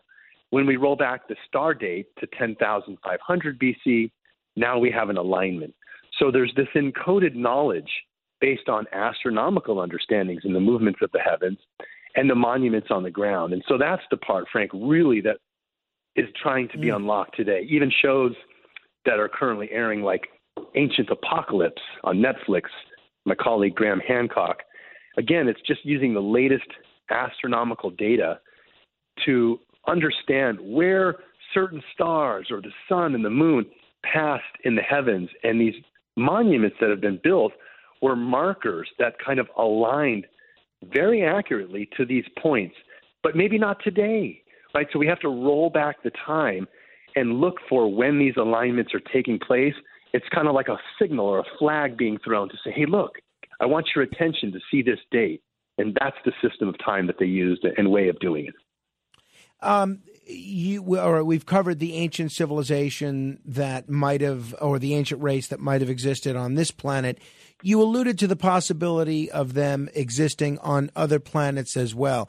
Beyond that face uh, structure that we've seen on Mars, uh, is there any evidence on other planets to suggest that they might have been out there years ago? So the current the current knowledge of trying to unlock what's happening in space, or is there you know advanced ruins on the moon or or Mars? These are questions obviously that have been you know analyzed for some time, but without having actual people there, it's not easy to answer. And the agencies in charge of this data have not been forthcoming, uh, and, and and in some cases, you know. Um, restricting access to the actual data. So it's a it's a difficult answer to have a positive breakdown. And, and I'll give people another example. Again, Graham Hancock's special right now on Ancient Apocalypse, he talks about how he wants to go investigate the Serpent Mound in Ohio. They literally respond to him with a bias saying, No, no, no, your theories don't align with our current views of archaeology. We're going to deny you access. You cannot do research. Wrong answer. That publicly exposes and shows the type of things we have to deal deal with with censorship censorship, excuse me, from current modern archaeology. Imagine how that extends when we talk about archaeology on Mars. So the established set of principles around looking for evidence of a lost civilization on Mars uh, receives a lot of pushback and denial from the established um, set of science principles. But that is true science, is to push that framework. So uh, despite that in place, there is still enough evidence in NASA archives from Mars Global Surveyor, Malin Space Science Systems, Jet Propulsion Laboratories, and a handful of others, and now also non US companies, um, Japan, European Space Agency, ESA, all have cameras. And so now we have a, a bigger set of data. And in looking at Mars specifically, of my interest, there is this area called Cydonia, where there's a face and pyramids built right on an ancient shoreline. So another piece that really fascinated me was, you know, if we look at cultural understandings here on Earth, most cultures were built right next to a, a, a waterway. Having access to some type of lake or a river um, was always a, a great feature. Everyone loves waterfront property, even today. Well, that seems to be the case on Mars as well. This ancient city of Cydonia is built right on an ancient shoreline. The face is situated out in a body of water. You can clearly see a terrestrial change that, when pointed out and looked at from this angle, here's an ancient city right on the shoreline, and they built a monument of a huge face that can be viewed from any angle of the shore. Uh, to me, that definitely raised a signal of saying, wow, this is similar of some type of a Mars Earth connection. And when we look at that face under scrutiny, uh, scrutiny and heavy analysis, uh, it's shown to be very much Sphinx like. It's a face that has lionistic characteristics. It's got a headdress that's Egyptian. So it, it does raise a lot of questions, Frank. And for me, um, the, the key point there is time. And if we roll back the time for uh, the, the, the Mars atmosphere and the changes that have happened, it's very possible that the poles of Mars have moved over time. Hmm. And if we incorporate some of that knowledge, again, thinking about the movements in the heavens, it turns out that if we roll back to around 280,000 years ago, the face on Mars is situated right on the equator, just rotating around like a big beacon saying hi. Yeah, and it almost denotes that it's wanting, wanting to point to or give evidence of life on Earth. So I would say that there is strong evidence, and, and we didn't even talk about the structures on the moon, but there's strong evidence to suggest that this this race was not only building structures here on Earth, but possibly on the moon as well as Mars at a time when we just don't understand you know parts of our Sure. lost civilization that could have gone back that far. Are you convinced that the pre-ice age uh, civilization that we're talking about on this planet? Are you convinced that it was one race, or do you leave the door open to there potentially being multiple races in different time periods or on different portions of the globe? I think that's fair to think that there's probably been multiple races, but at this point in time, I'm leaning towards one lost race that existed here on Earth, and we think about the time of Atlantis and uh, other continents. Uh, Right off the coast of India, there's a, a literally a, a sunken continent or a city, if you will, very large called Dwarka. Um, Yonaguni in Japan, the Bimini Road in in uh, you know the Bahamas. There's lots of evidence that that suggests there was something uh, you know happening, but it's so far off the recorded books. It's it's very difficult to understand um, you know the nature of these sites until more evidence is you know put forth. Do you believe that there's an evolutionarily an evolutionary link between modern humans and this pre-ice age ra- race, or is it a, an etch a sketch situation where the planet was essentially shook and started over, at least uh, when it comes to humans? You know, that's a good question. You know, when you ask again about other races uh, being in the mix, that's that's part of what we're trying to understand is that a lot of these sites also, or these cultures, reference specific star systems, either Sirius, Pleiades, and some of these cultures. There's like there's no way they could even understand some of the knowledge that they have. Uh, there are tribes in Africa that have been monitoring the Sirius star system, Sirius A and B, and they have knowledge, in fact, that it's actually two stars, Sirius A and B, and, and you can't even see this with the naked eye, and, and they, you know, have accurate understandings of some of the orbital placements of these stars and how they look with, with you know, the aid of a telescope. Uh, it really starts to raise a question around how they have this information. So, you know, it's something that we still need to, you know, look into further. Talking with Jason Martell, researcher, lecturer, author, TV personality. Why do you call your book Knowledge Apocalypse? Well, it's funny too because there's now a show called Ancient Apocalypse with Graham Hancock, and it's uh, a little bit of a crossover there. Knowledge apocalypse is basically my way of saying that you know an apocalypse is like a revelation in knowledge. It's something being hidden that is you know instantly brought forth to mankind. So I think for me, I'm I've been very much overwhelmed in the last 20 years of research that there's this awakening of knowledge that the general public has not been as interested in or aware of. Um, but it's definitely been a quickening effect for people to not only become aware of this, but then realize, wow, this might answer a lot more questions I have when previously told that there's either a science view to look at from our history or a religious view to look at from our history. And combining those gives us kind of a little bit more of a open-minded realm of possibilities. So I think it's a healthy I think it's a healthy approach, uh, you know, to investigate and, and to question norms that we have today. Wh- what is ancient school? Ancient School was a, a project I put together where I just wanted to dive into some of these topics around the ancient astronaut theory in more detail. So at the time, you know, when we discuss these topics, like on shows like Ancient Aliens and such, you know, everything has, uh, you know, a script and an agenda to talk about that's maybe not specifically driven around my line of research. And so in ancient school, I just kind of dive very specifically into what we're talking about tonight around, you know, these structures on Mars, some of the technological evidence around the world left by this race of, you know, advanced technology, advanced archeo- uh, advanced um, architecture. Um, and so I, I think you know ancient school and even going forward is is to just bring people's awareness that there's this line of research going on. I don't think most people are even aware that there are these connections being made. We've all heard pieces of this, right? Like you mentioned Sure. earlier, giants upon the earth, that sort of thing. But there's there's there's little pieces uh, of this all when we put it into the right view start to form, you know, a better picture of the puzzle. And so that's it's exciting that we're finally starting to make some inroads, uh, you know, on this advanced topic. Obviously there's been the Mars Curiosity rover that has been uh, transmitting information back uh, to this planet, and a lot of people have cited this as something that's uh, really groundbreaking in terms of Martian exploration.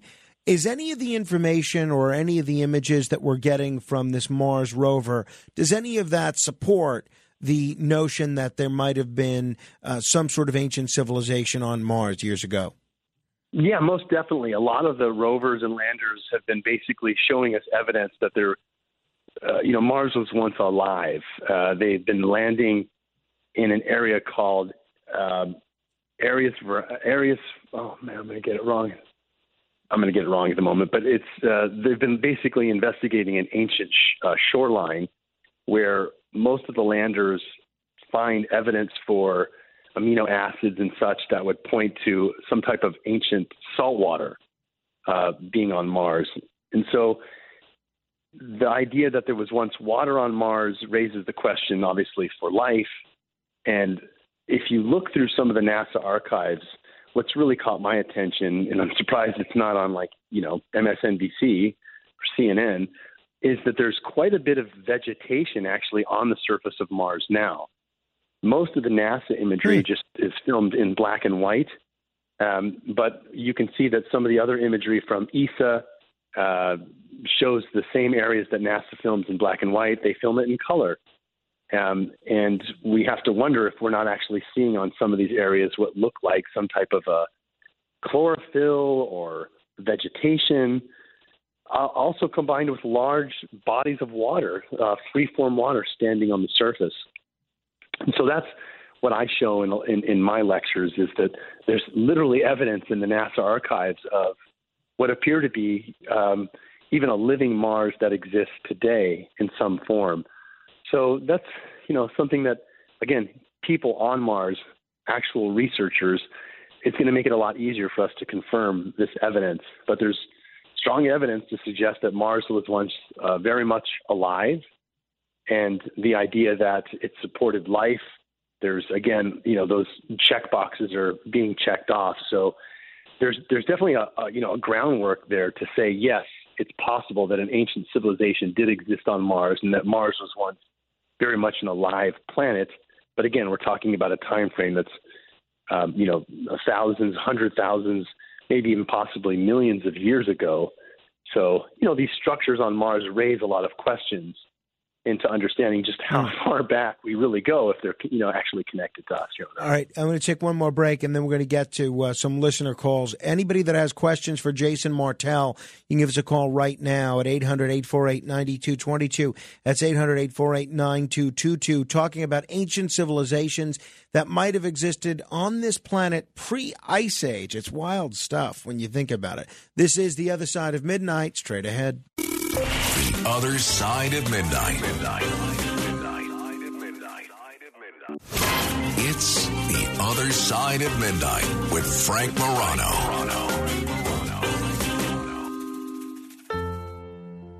It's a god awful small affair to the girl with the mousy hair.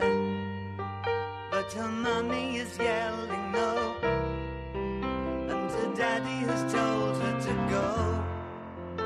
But her friend is nowhere to be seen. Now she walks through her sunken dream to the seat with the clearest view and she's hooked to the silver screen.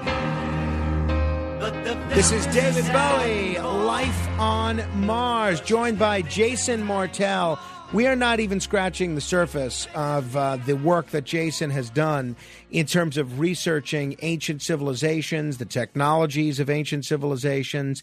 Uh, you could check out his book, Knowledge Apocalypse. That's available on Amazon. You could also check out uh, Jason's website at jasonmartell.com. A ton of interesting information on there. Jason, a ton of people have questions for you.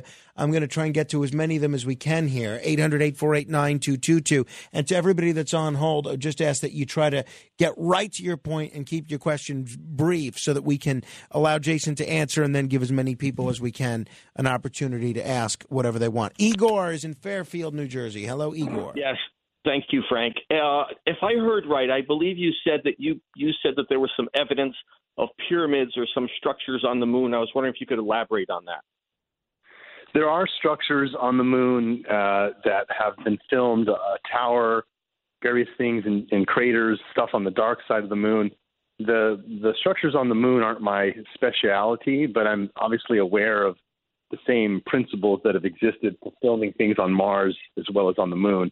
You know, all of this imagery is controlled by essentially NASA, so we have to use them as a gate to understand are we seeing all of the evidence and based on their track record of sharing and their agreement with the um, uh, agency in charge of basically saying, hey, let's you know not share this with the public, the Brookings Institute.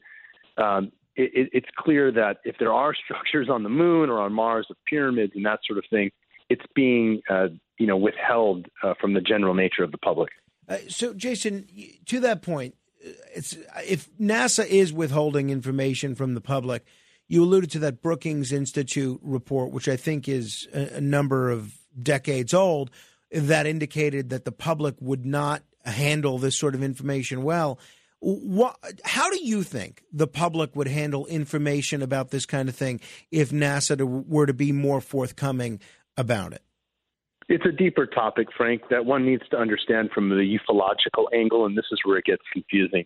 Over the last 60 years, there's a cover up in place to desensitize and confuse the public. It's happening even right now into today, um, changing the word UFO to UAP, having things like AATIP, uh, Blue Book, Project Grudge.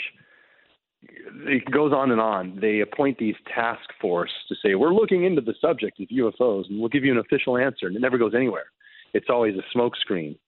So understanding that the lens to look at these topics is obfuscated by you know a program of saying we don't want you to know the truth makes it very difficult to answer these questions and you have to understand that that is in place and it's a very hard topic to one acknowledge or pierce through the understandings it takes you know people who have been studying this a long time to see the patterns of how this type of information is handled by the agencies in charge. And I don't fault NASA or any of these three letter agencies doing this because they, you know, are doing it for reasons that are for national security or things that the public is just not in charge of. What I'm interested in is the fact that there's, you know, a, a precipice coming and change where that security blanket, that that quietness of not admitting anything about UFOs, aliens, Area 51, S4, and a bunch of other stuff is that you know the, the public needs to become aware of this on terms that's not going to freak them out. So yes, relating back to the Brookings report, we still to this day have an overwhelming you know sociological issue. Hmm. If they were all of a sudden on CNN to say UFOs are uh, on uh, hovering over every continent tonight, uh, we're not sure what's going on. Um, but I would say that if that happens, if all of a sudden we wake up one day and there's UFOs all over the skies or something of that nature, I would issue a word of caution um, because again, the, the, the things in place now, there's been events that kind of push us towards um, what we are allowed to believe and what we're supposed to believe. And one of those scenarios is possibly saying, hey, let's do an alien threat to unite the world. Even Ronald Reagan talked about this. What if there was possibly an outside threat hmm. and it would make all of the nations unite? That still exists today, and I think it's a card that hasn't been played yet by the powers that be to further help us get aligned into a one world civilization. So, you know, the topic around aliens and UFOs is very confusing at the top level because there is something obfuscated happening, and I don't know how it's going to break to the public. Uh, we most likely have a huge space force that's been in existence for you know, multiple decades and being completely hidden from the public. And all the only trace that we can put to it is to go, huh, you guys lost four trillion dollars in black budget stuff. Four trillion. Um, where the f did it go? Mm. Well, they built a private space force and have been doing that for 50 years. One of the most famous NASA astronauts of all time, uh, and really a pioneer in terms of space travel, has been uh, Buzz Aldrin. Now, he's been someone that's been willing to raise some questions and actually be pretty outspoken on some things that don't exactly always fit with NASA's narrative. He was on uh, the Sci Fi Channel a couple of years ago describing just seeing what sounds very much like a UFO or UAP experience. I saw this illumination that was moving with respect to the stars. We were smart enough to not say, uh, Houston, there's a light out there that's following us. So technically, it becomes an unidentified flying object. What, what do you make of that and similar comments from someone like Buzz Aldrin, Jason? Buzz Buzz has a different mind frame and might be connected to the ability to have a say in this without breaking clearance. Um, let's give it time and wait till he is ready to disclose more. There have been others in his position that, upon leaving this planet, leave us with a gift of knowledge. One of them was Philip Corso, wrote a book called The Day After Roswell. Again, he is on record for his clearances and his Uh, participation in the military for reverse engineering advanced technolo- technologies that we would get from downed craft and put that into commercial use. That was not just German technology, it was alien technology. He even tells us things like Roswell, how they reverse engineered it and found night vision, fiber optic technology, time travel, a bunch of these things that people on the outside would be like, what? This can't be. Unfortunately, it is. And it's just very hard pill for people to swallow. But again, like there is strong evidence in the public domain. It's just, it's again, it's, uh, it's kind of a matrix matrix effect for people to actually realize that these things are happening. So again, I think it's a desensitizing of the public, and I'm aware that it's been happening through media and other sources. So it's just a very exciting time to see where the ball is going to drop or how this is going to land. Uh, very quickly here, John in Freehold has a question. Hello, John.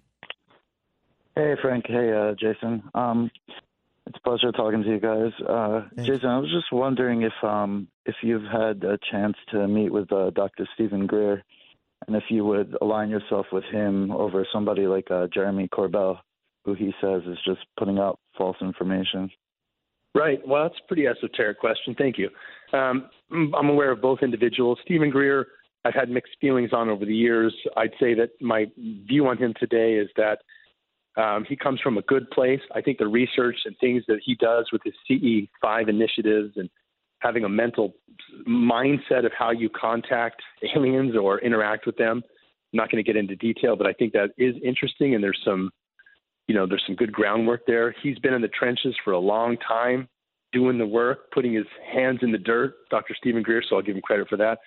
This new gentleman that you mentioned, yeah, you know, there's going to be new players on the field. We just have to uh, allow for that.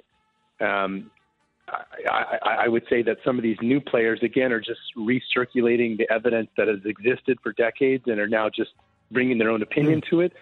Um, and that's probably the case with, uh, you know, the names you mentioned. Uh, but it's all in the, in the right effort to open the box and get us the truth. So I, I encourage it. Jason, uh, it is a real treat to talk with you. I hope we could do this again soon. I hope people check out Knowledge Apocalypse, and I hope they go to jasonmartell.com. Thanks very much. Thank you, sir. Talk to you soon. Good night. All right, uh, Jason Martell, you want to comment on any portion? You can. Meantime, uh, keep reaching for the stars, but keep your feet on the ground.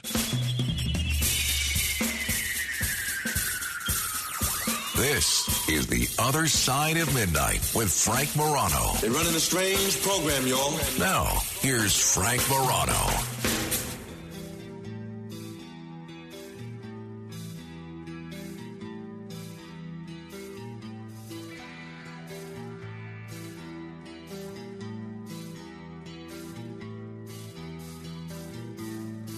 Good morrow, everyone. This is The Other Side of Midnight. I'm Frank Morano. A couple of things. One, I uh, I routinely pose different questions to you. Sometimes they're complicated. Sometimes they require a lot of introspection. Sometimes they require a, a little, at least a little bit of intellectual heft.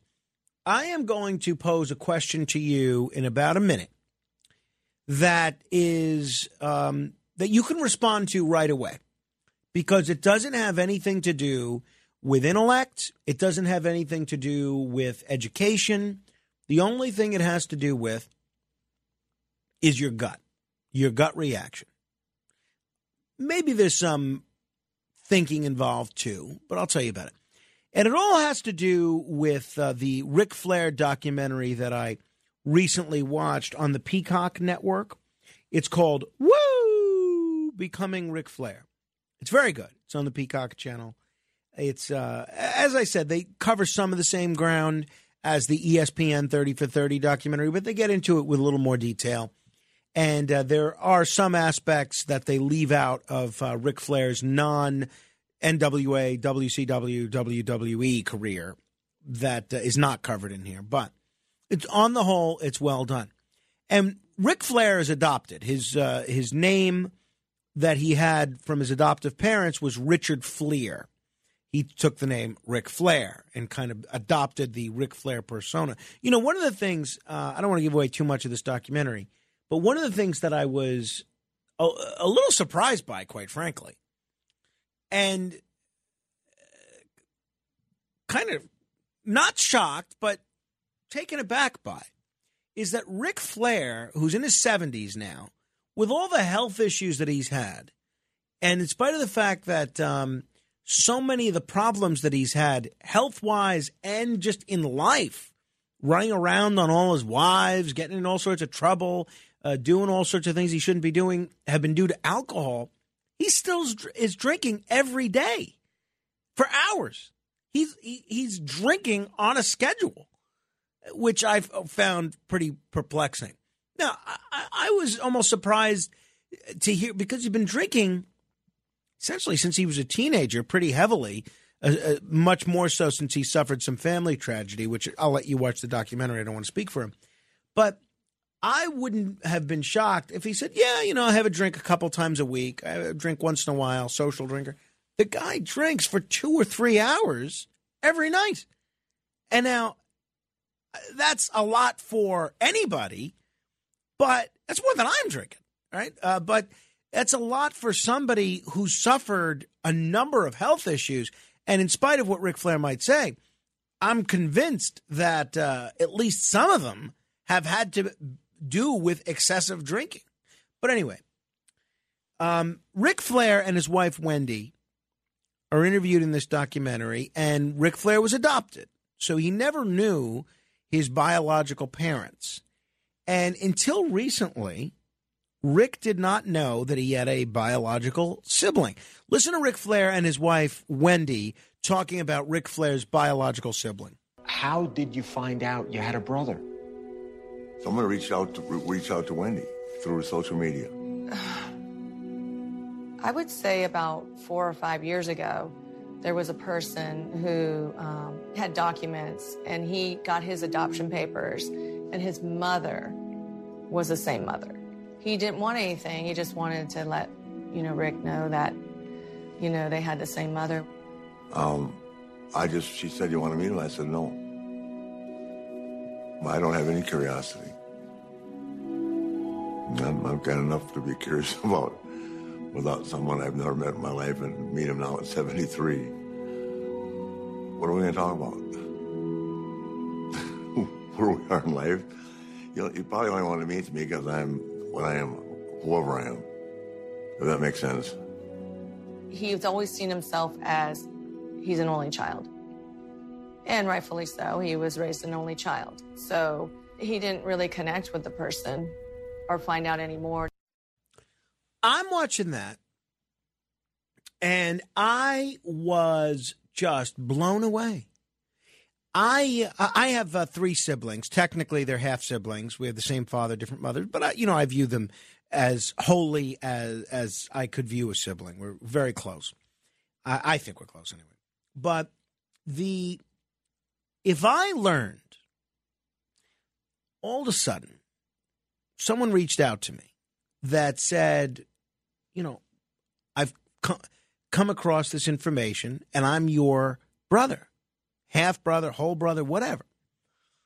I would be so incredibly eager to meet that person. I would just be so curious about them. What do they look like? What do they sound like? Uh, do we have any of the same characteristics? Do we have any of the same interests? Uh, what life path did you go down? Who did you get raised by? How did you come to be? I would be just so interested in that. And um, that's my question for you. If you learned at whatever whatever age you are 73, 83, 35, 55, whatever age you are if you learned today that you had a sibling that you didn't know about, biological sibling, not someone you were raised with, a biological sibling that you didn't know about, would you want to get to know them? Yes or no? 800 848 9222. That's the question. A question. Since before your sun burned hot in space and before your race was born, I have awaited a question. In my view, the answer is 100% absolutely yes. Now, Ric Flair was adopted. I have a lot of friends that were adopted. And they one friend has always been interested in meeting his biological parents.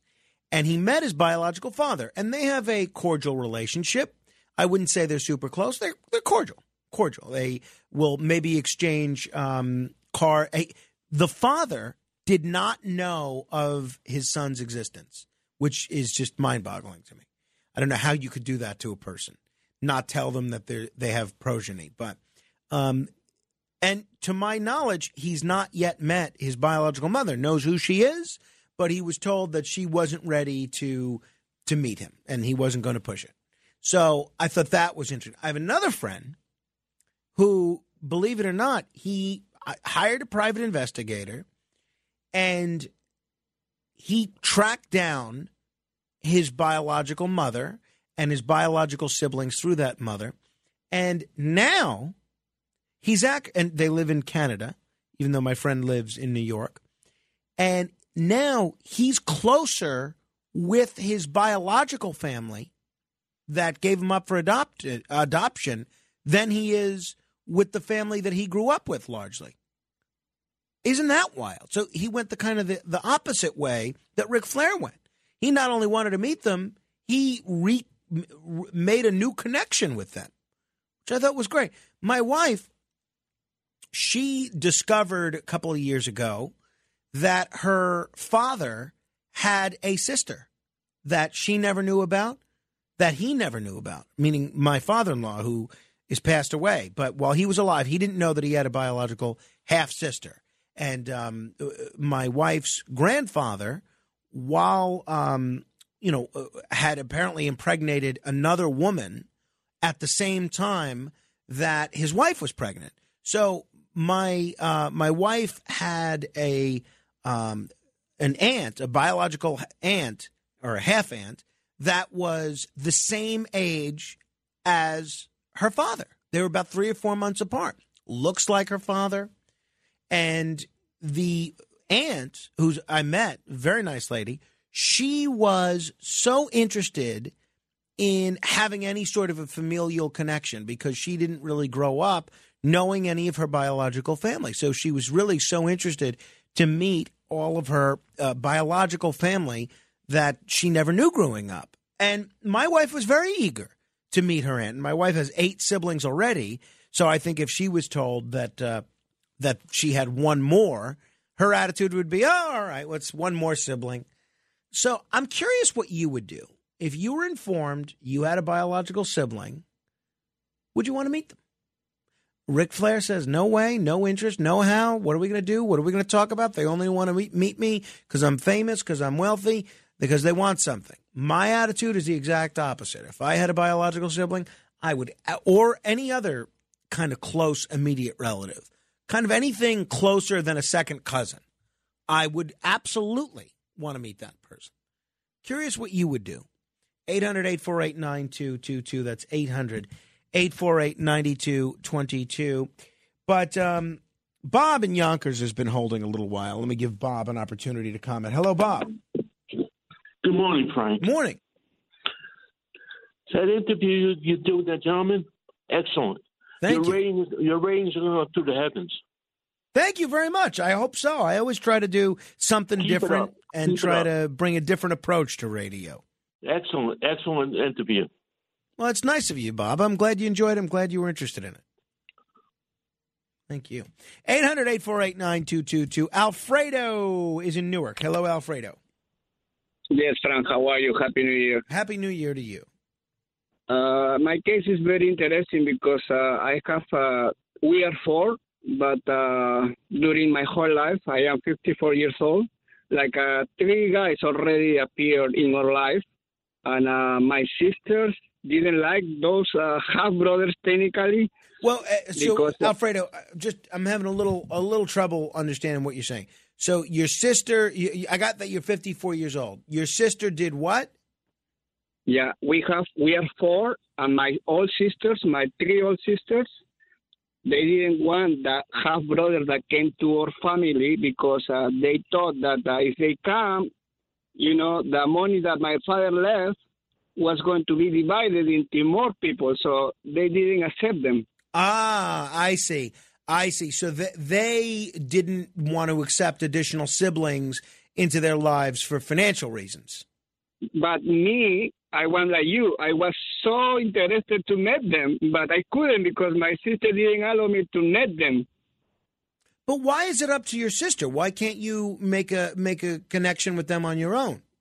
Because I am here and my sisters are in Peru. So I asked Ah, them I to see. give me the phone, their phone number, and they didn't want me to, you know, to have their phone number, the information, nothing. So when I come back to Peru, when I come back to Peru, I will find, I will try to find out by myself. Gotcha, gotcha, Alfred. Well, I hope you're able to do that. I appreciate the perspective. You know, it's funny. My um, it's a little bit of a different situation. It's totally different, actually. But my grandfather had two siblings that he came to America with. They came on, believe it or not, you know the ship that my grandfather came to America on, the Andrea Doria. Obviously, before its infamous inc- incident, but um, he had two siblings, maybe even three. I think it was two, two sisters, I believe, that stayed behind in Italy. So I never knew them. So uh, I knew my my great uncle and my uh, great aunt in who lived in America, but I never knew my grandfather's sisters that stayed behind in Italy. And I was always so curious about meeting them and their children, and um, you know, uh, someone that's a relatively close biological relation that uh, that I never got to meet. And I, I, if somebody told me that I had a biological sibling, I would want to meet them right away. Right? Not necessarily um, have a relationship with them, but I'd want to meet them. I'd want to see what they're like. I'd want to uh, talk to them. I'd want to learn about them. I'd be very curious. Curious, and I wouldn't want anything from them. I mean, obviously, if you're in a situation where you need an organ or something, uh, it's always good to have as many relations with as many biological relatives as you can. I always tell people that. That's why people tell me that um, they fight with their brothers, they fight with their cousins. My attitude is even if they're 100% wrong and you're 100% right, which in my experience is pretty rare, most people are not, you know, 100% right about anything. But let's say that's the case. It's still, you still have to try and patch things up. You still have to try and maintain a relationship with them because if you ever need a an organ, that those are the folks first folks you have to turn to. So um, I'd be very curious if I ever had a biological sibling. My question for you is would you? If you learned you had a biological sibling, would you want to meet them? 800 848 9222. That's 800 848 9222 123. Four open lines. E. Frank is in Astoria. Hello, E. Frank. Yes, good morning, Frank. Good morning. For many, many years, uh, I used to hear this story, and, and I looked it up at the website about former Commissioner Raymond W. Kelly. As uh, you know, he's the, a, a host there at ABC. His son Gregory, that was his only child. But then I, I saw that he had like two other children. He had a a girl and and and another child, and I didn't understand why that he would say something like that. That he at one time only said that he had an only child, and it's publicly stated in many shows. And then you, Wait, you wait, wait, E. Frank, uh, back up a little bit. Um, you're talking faster than Elliot Resnick there. So what you're saying is what that Greg uh, that Ray Kelly has another child other than Greg, and that he doesn't have a relationship with. Is that what you're saying? Uh, well, no, I'm saying that he he stated for years that Gregory Kelly was his only child. Okay, and you're saying that's not the case. No, I looked at the website at the profile at Wik- Wikipedia, and it says that he has a, two other children. So I didn't understand why he would say that he only had Gregory as his only child. Right. Okay. And then, uh, and, you know, what? it's shame on me for for going to you and expecting a, a reasonable conversation here, E. Frank. But let, let me, since I, I went down this path, let me continue. What does that have to do with the price of tea in China? Like, what does that you your interpretation of Greg Kelly or Ray Kelly's Wikipedia page have to do with the question that I'm posing to the listeners, which is, if you had a biological sibling, would you want to meet them? What does that have to do with anything? Well, I'll- give you a small explanation. There are people who state things and then they discover they're not true. For example, Curtis Sliwa said that John Gotti Sr. had an illegal, illegitimate uh, daughter that went to Stella Maris High School. Is that something wrong when he said that? No. So in my case, uh, my father had uh, five abortions. He claimed that I was in his only child. And Very progressive for a man in that era to have five abortions. And Back then, men didn't even get pregnant for the most part. That's right. And a lot of people have confronted me and say that I have a sister that lives in Manhattan and she wants to meet me. I personally don't. Well, like I don't believe that. Well, I I personally do not like to support siblings that are biologically uh, connected to me. I oppose the idea. Thank you. Thank you, E. Frank. You know what? That's on me. That's on me. I took E. Frank's call. You got to know what you're getting with E. Frank. You know, it's it's on me. 800 848 9222. That's uh, 800 848 9222. I just got a, an SMS text message here from a uh, a very distinguished broadcast professional. I'm not going to tell you who she is because she's she's kind of famous and very talented, and I want to embarrass her. But she said the exact opposite of what I'm saying. She said, I would not want to meet a new relative. Nothing but trouble. So I I don't understand that at all. But this is also a person that doesn't drink at uh, at work functions. So what kind of uh, what kind of credence can we lend her opinion? All right, 800-848-9222. What about you, Matt Blaze? Where do you come down on this? Have you learned you had a sibling, uh, a biological sibling? Would you want to meet them? Absolutely. You would. Oh yeah. And you don't want to meet anybody. No, I would. I'd want to know how how my whoever it was, my mother, my father, how they came to be. Who's your other parent? When were Right, you born? right. How, how things cross over, if we're close in age, or how all of this came to be, how you came to be, and how we never, how did we not know about you? Remind me, you, do you have uh, um, siblings that you're uh, existing siblings that you're aware of? Yeah, you do. I How have a many? sister. A sister. I have a sister Whole, and a stepbrother. half? No, a whole sister. Whole and- sister. and a stepbrother. Older or younger? My sister is younger. Younger. You guys Yeah. close? Um, somewhat, somewhat. Okay. I mean, she's, she lives far away, but I see. Oh, that's always a, a that's always Yeah. tricky. All right. So there you go. Matt Blaze uh, shocked me here. If you're asking me what would Matt Blaze have selected, I would have said he doesn't want to be bothered with the people that he does know, let alone the people that are coming out of the woodwork. Uh, I am um, I'm a big believer that uh, if you, if we're a biological relative, I need a blood transfusion, I need a bone marrow transplant. You're the first people I'm reaching out to. That's why I, that's why I'm nice to everybody. You never know who can give you an organ, especially if you're related to them. All right, 800 848 9222. That's 800 848 9222. Roger, what about you? Would you want to meet a biological half sibling? Yes. All right. And I'm surprised that he said no. Um, in fact, um, I'll, I'll just give you a brief story. I hunted down a relative uh, successfully.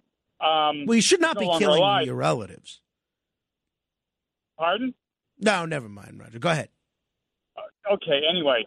Well, the answer is yes, but my mother lost her entire um, immediate family by the time she was 14. And so we knew that she had a, a, a sister that was two years older than her.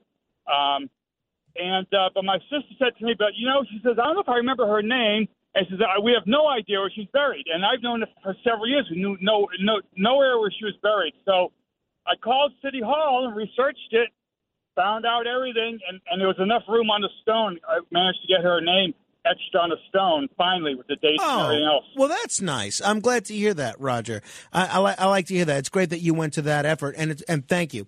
It's funny, my friend that I was telling you about that became closer with his biological mother than he was his adopted family, and he had a good relationship with his adopted family. I understand.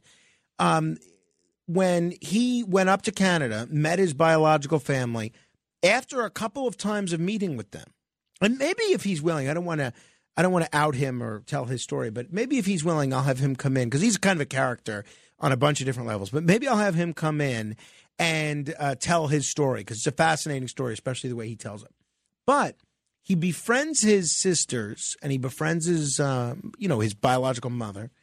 And one of his biological sisters says to his mom, because they thought there were three of them, three sisters. They said, All right, mom, now we have to redo your will and all of your other end of life arrangements to include Frank in the arrangements. And she didn't hesitate.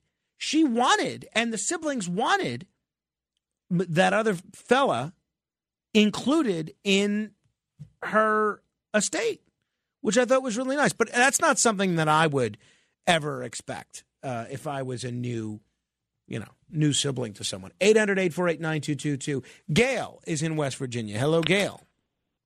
Hello, Frank. Hi. How are you? I'm hanging in there, Gail. Uh, tell me your opinion on what we're talking about. I did meet mine. Um, I have four brothers and three sisters, and we were a very dysfunctional family. So, long story short, our sister found us by DNA and everything. We couldn't believe it. But here's the kicker my father died. We all went to his funeral, all of us, four brothers and three sisters, four sisters, four sisters. And when we went into the, you know, to the funeral home, we all walked in. his widow, she about died. She thought he only had one son. And here comes all eight of us in there, and she she about flipped stupid, you know. Well, so Gail, help me out. How did the emergence of this new sibling come to be? Did they connect with you through a, a genealogy website or something, or you always knew about their existence? How did that come to be that you n- had a newly discovered sibling? uh, we didn't know anything about it, but she, um, sh my mother was her mother, you know, by, by a different father. Sure. And apparently something happened to her, her real father, and she just started going through his stuff, and she found my mother's picture and her name, and she started looking it up. Then she did a background thing, and she would she didn't know it either, but she was so happy. We met her, and we all got along. We still get along. We talk a little bit here and there, you know, but but it was pretty cool. That is see, that's uh, that's wonderful, Gail. Thanks for sharing that. Um, you know what? I don't know what I'd be expecting in meeting a new sibling. My expectations really would be not be much, right? Uh, but I'd just be so curious. I would want to meet them, right? And as far as this uh, unnamed broadcast professional who's uh, SMS text messaging me saying that they would not want to meet their sibling under any circumstances, I um, because they want something, right? And that's what Ric Flair is basically saying. I feel like there are so many people already asking me for things as it is that, all right, what's one more? Okay, one other person that's always going to be asking me for things. All right, 800 848 9222. We're going to go live to Atlantic City in just a minute. Very excited uh, to talk with uh, Nicholas um, Nicholas Huba. He is a, a distinguished reporter, an editor actually for the Press of Atlantic City. Does a great job out there. Why can't Atlantic City get a supermarket? I mean, it's amazing to me. I- I- Atlantic City is not a tiny small town. There's also probably two billion dollars worth of gambling revenue coming into that city every year can't we do something to get the folks there a supermarket? You know, I have a lot of friends in the 48 blocks of Atlantic City, and I was there last week. And I asked them, where do you go for groceries? One friend says, oh, I go to Margate. Another friend says, oh, I go to Ventnor. I, I, I think that's just awful. And there are these food deserts all over the country. And one of them is in Atlantic City. And, uh, you know, whenever we talk about somebody from Atlantic City launching one of these large scale development projects. Like we spoke with Bart Blatstein, who's launching what he's launching at Bader Field. Uh, we've spoken with a bunch of other people that have big plans for Atlantic City, big hopes for Atlantic City. The question that the chorus of critics that listen to this show just to criticize everything that I do always asks is, well, how can they do that if they can't even get a supermarket? I'll be honest with you, it's a fair question. So those are a few of the questions we're going to pose to Nicholas Huba in just a minute. Bernadette, though, is in California. Hello, Bernadette. Hello. How are you? I'm well, thanks, Bernadette. Well, I have. There's 17 siblings. You, what you have? Where you have 17 siblings? Yes. Uh, I, I, it's unbelievable. I know. I just found out the other day I had another one in Florida. My dad was French, and he was a lover, and all these kids kept popping up. And I'm the oldest. My brother, me and my brother were from my mother, and all the other ones were from different women. And he got some of them pregnant at the same time, my biological father, and uh, some of them are the same age. That's incredible. And it's incredible. Everybody's talking about it. My friends, uh, they just can't even believe it. And then the other day, I got a call, and it was from uh, uh, uh, another sister, and she lives in Florida, and uh, she found me. And uh, she's trying to find her mother, who I knew from my grandmother Bernadette, who I was named after. And uh, there's just a bunch of us. It's it's it's unbelievable. So it's just unbelievable. You, you've met all 17 of them. No, I haven't met them all. I've talked to them all, Uh-huh. except for one. Except for one doesn't want to talk, and I don't push it because Sure. That's up to him, you know. But I want to know them. I want to meet them, sure. So, and then I found a cousin that lives uh, two hours from here, from my dad's real brother, and she found me on 23andMe, and I came up as her first cousin. You know, it's so and funny. I met her. You hear stories like this, Bernadette. Usually it's from someone that's the child of a prolific sperm donor, but your father did it the old fashioned way. Yeah, he did. And most of the kids, what's really, really sad is most of the kids were either left at, at, at a church or they were left in uh, orphanage. Uh, they, Oh. they were all most all of them were adopted. Uh, that that is, that is that is sad. So Bernadette, uh, real quick, because we we got to run. Um, tell me, what kind of relationship do you have with the siblings that you have met at this point? Are you guys cordial? Are you guys keeping in touch, or what's the story? Oh no, we keep in touch. My one brother uh, just called the other day. My my brother that lives in Alaska calls me. Yeah, I talk to uh, almost all of them all the time. You know, not every day, but we always keep in touch as much as we can. There, there's a couple that talk once in a while, and then there's a brother that was living here in in in Monterey. And I didn't even know he was living here until Wow. he called me on the phone with the eight three one area code. That's wild. Hey, uh, Bernadette, how'd you how'd you discover our show out there in California? I'm just curious. My listens to you every night. Who does your husband? Yeah, and he's in there listening to me right now because he he said, "Come here, hurry up. This is your story." That's wonderful, uh, Bernadette. Thank you. Please thank your husband for me as well. I will. Have Thank a good you. night. Appreciate it. Everyone else that's holding, please continue to hold. We'll try and get to you a little bit later. We're going to go live to Atlantic City. You know, I have a, a I had a, uh, you know, I have a friend.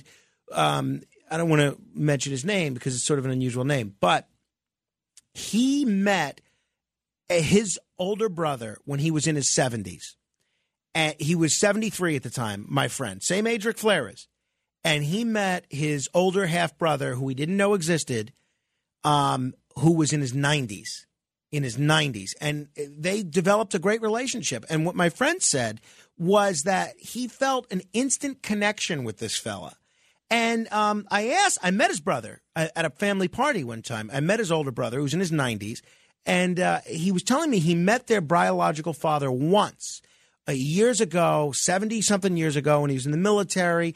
And he said, uh, You know, I don't want anything from you. I'm not looking to, you know, mess up your life or anything with your new wife and new family. I just wanted to meet you and say hello. That was all he was interested in. That's all I'd be interested in.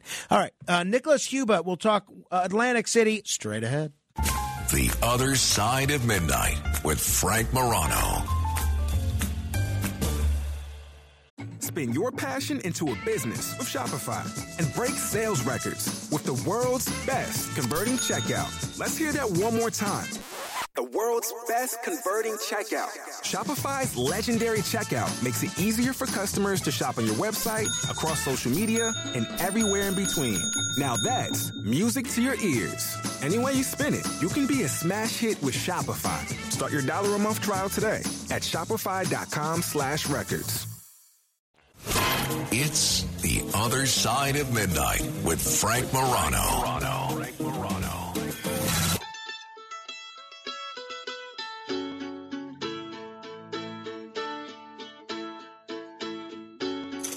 This is the AC Report.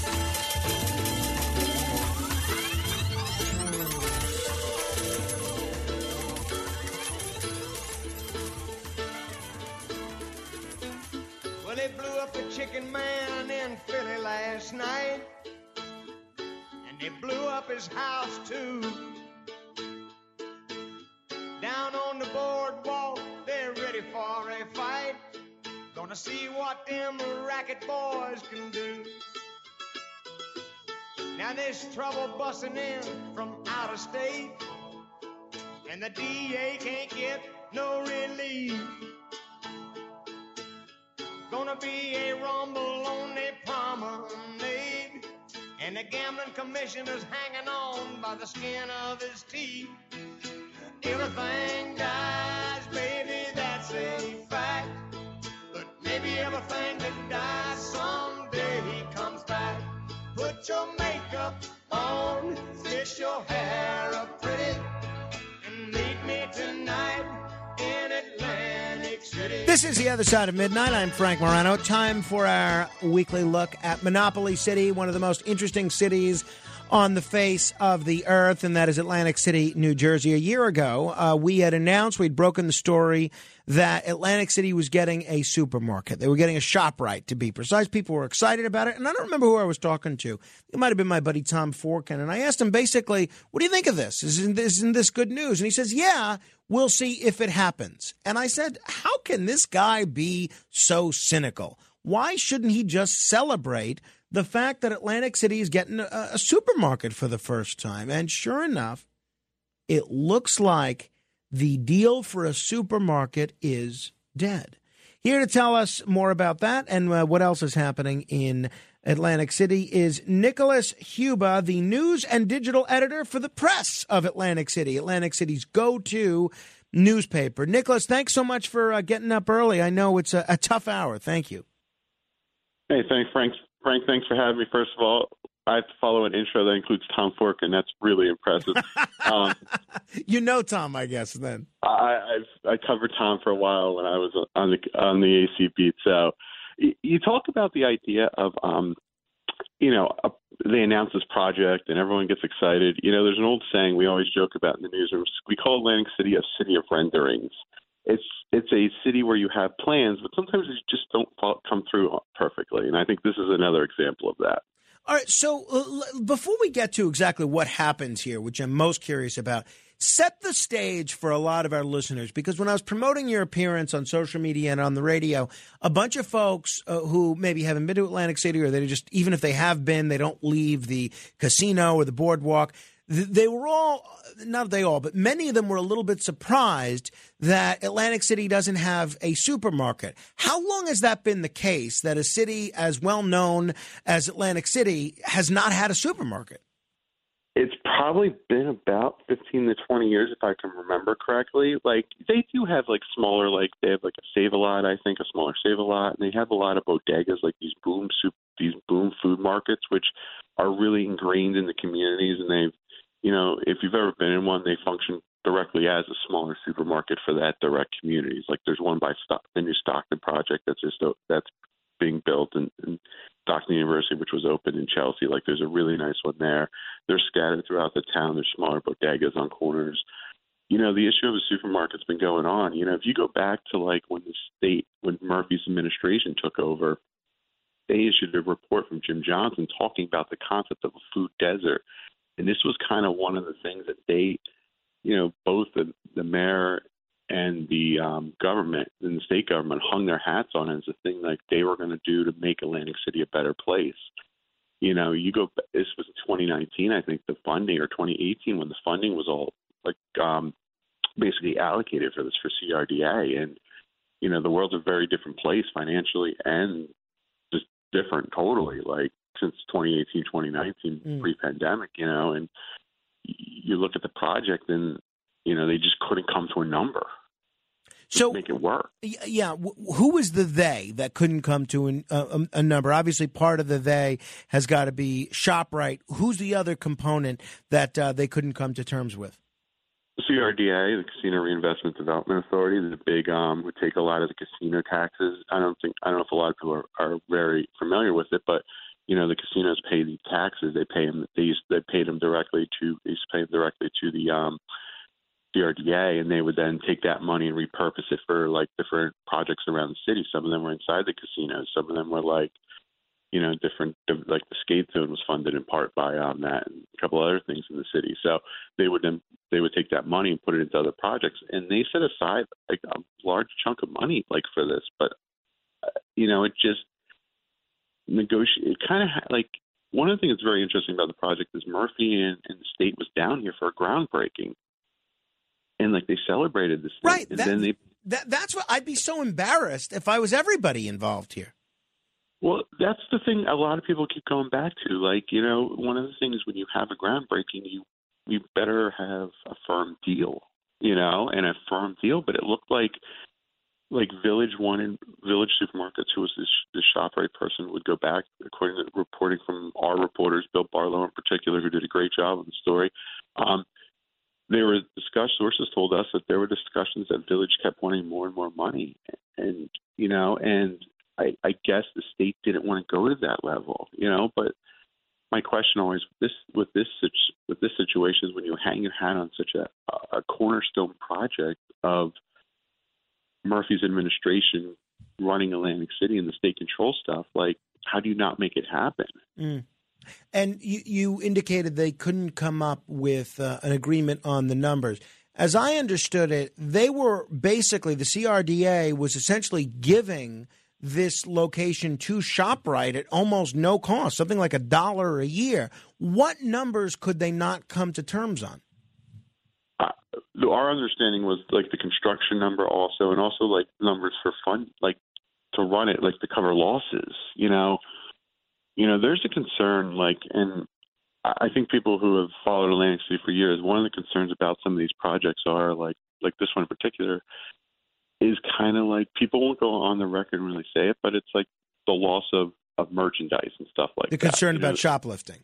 shoplifting yes um shoplifting they having they had an issue at the walk with that kind of stuff you know a business do they want to come into the city and take a loss and how are you going to cover that loss for that developer like that was the issue you know how what number were they begin, able to come to that covered those potential losses and also don't forget about this though the one thing people talk about like atlantic city also remember atlantic city as some as a professor once told me is the biggest little city in the world. Like you go anywhere in Europe, people know Atlantic City. You go anywhere, people know Atlantic Right. City.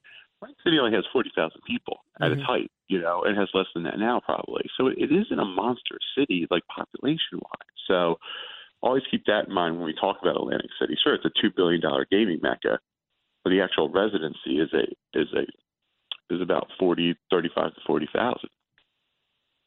It's a great point. So, where do things stand now in terms of the future prospects of getting a supermarket there? Well, right now we're kind of like the state uh, right before Christmas and then right before the holidays. I think actually said that they're going to go out and seek proposals again. You know, um, I think the first time they only got one back from Village. You know, from I think the ShopRite company. So it's interesting to see like if another supermarket will step up and and want to take on this project. CRDA has the land. CRDA's got the money. You know, now it's up to like I guess coming up with a number. Mm. You know, to make it work and you know the economy is very different now like than it was when they originally allocated that many money pre-pandemic you know so yeah, i guess the question is how high how much more money is CRDA and the state willing to throw in, and how much is the developer or the person willing to kind of bite the bullet in a way. Mm, no, it's uh, we'll see. It's uh, certainly disconcerting. You know, one of the things that I alluded to when uh, I was uh, introducing you. One of the things that people often say whenever I have a developer on or somebody that's proposing a new project, whatever it is, is how can Atlantic City get that done if they can't get a supermarket done? Do you think that cynicism is well placed at this point?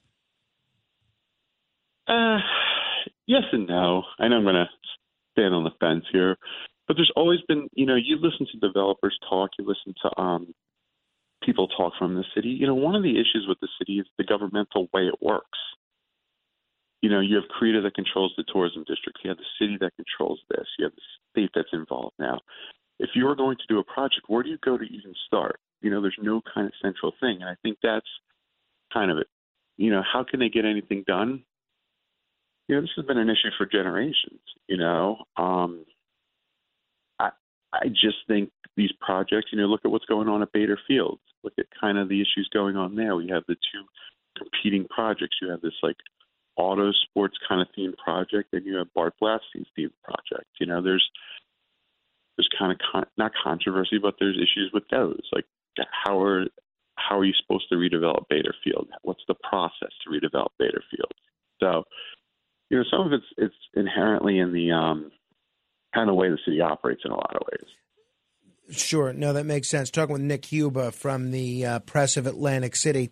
Uh, I saw in the Press of Atlantic City that the Atlantic City Visitor Welcome Center is going to reopen uh, this year. Uh, what is at the Visitor Welcome Center, and uh, when will it reopen if it hasn't reopened already? So that that's actually a funny story. Like, you know, you go into the city, you see that on the expressway there, you see that tent like building. Like it's been closed for years now Right. because they didn't know, even know what to do with it. And evidently last year it was reopened, unbeknownst to anybody. like, like it's one of those great Atlantic City things. Like it was open. No, well, no one let anyone know, and and kind of the story we got from the state was like, oh, Phil Murphy wanted to try to like um wanted to open it to see what it could do, and they're reopening it this year. Like that place has been fraught with issues over the years. You know, when it was built, it was only it was built without a bathroom. Like who builds a visitor center without a bathroom? Like isn't that why we all stop at rest stops and visitor centers like when we're going like Virginia or Maryland or anywhere? Um, and then they added two small ones. So it's always been kind of like the um you know, the kind of this like I don't know, like albatross in a way. It's like a smaller one than a lot of things and a lot of albatrosses, but it's, it was kind of a joke at one point, you know. Now it's, you know, now they're going to try to figure out what to do with it because you know, you drive into Atlantic City and see a thing that's closed. It's not a good look. You know what I mean? Like, and perception is reality in a lot of ways to people. So I, I'm interested to see like at see um kind of what happens with that. So they can make it work. What is there? What is in the visitor center? Oh, it's like small. It's got like some pamphlets and kind of like you know you go to like if you're going down like the eastern shore of Maryland, like they have those like smaller Mhm. welcome centers.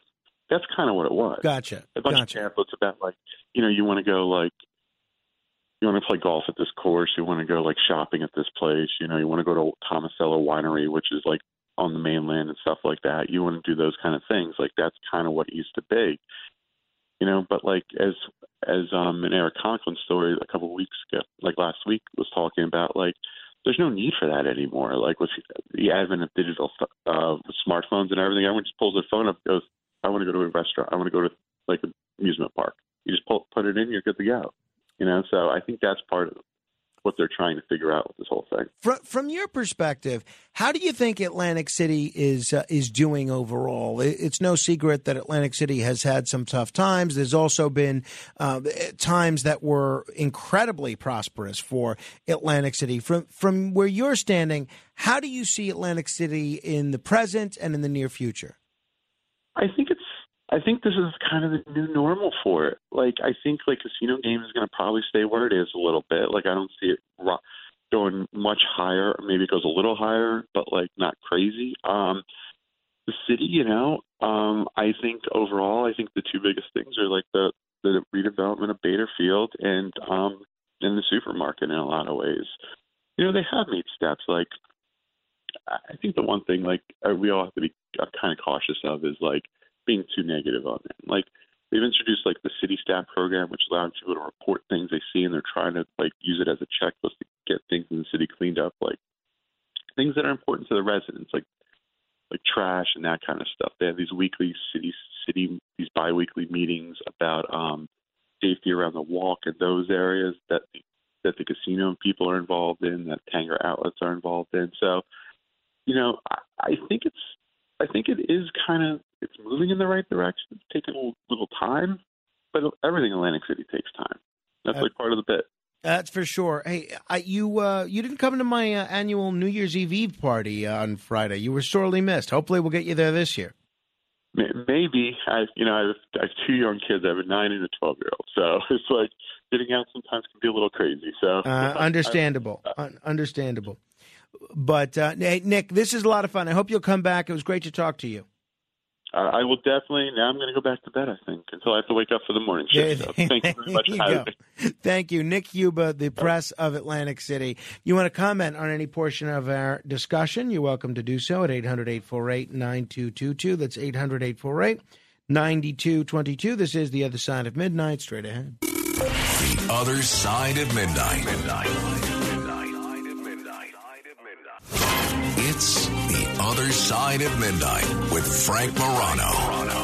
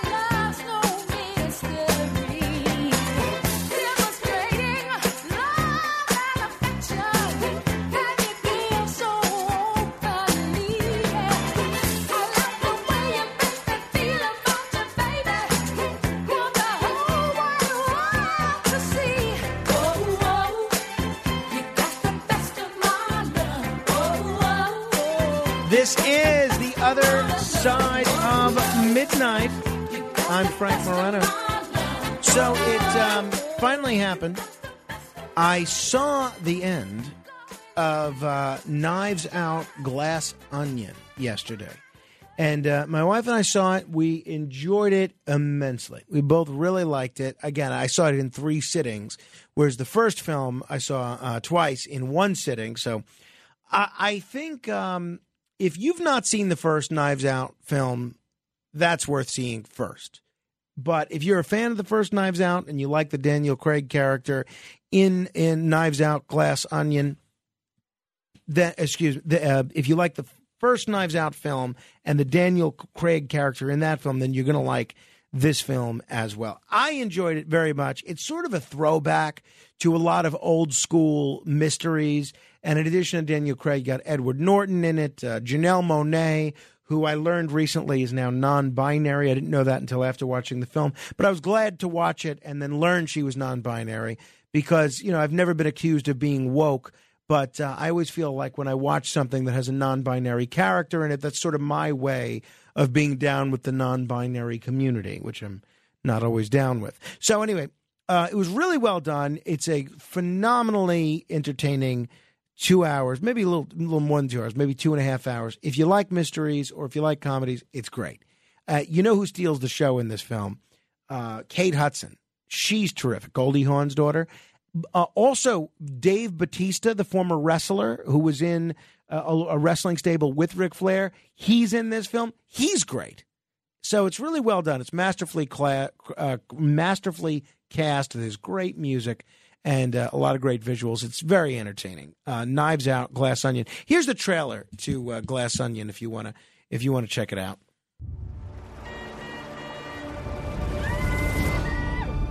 Hello! Oh my god! Crew, we've arrived.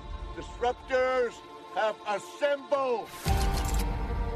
Welcome, gang. We got a great weekend. Who's that? Benoit Blanc, the detective? Mr. Bron, I cannot overstate my gratitude to be here. When's the murder mystery start? I've I've invited you all to my island. Hi. Because tonight, a murder will be committed. My murder. Once you're dead, will we still be able to talk to you? Yeah, I'm not playing dead the whole weekend, dude. this is truly delightful. Across the island, I've hidden clues. You will have to closely observe each other. If anyone can name the killer, that person wins our game. Any questions? Alleberry, uh, that has a kick. Oh my God. What happened? Holy sh!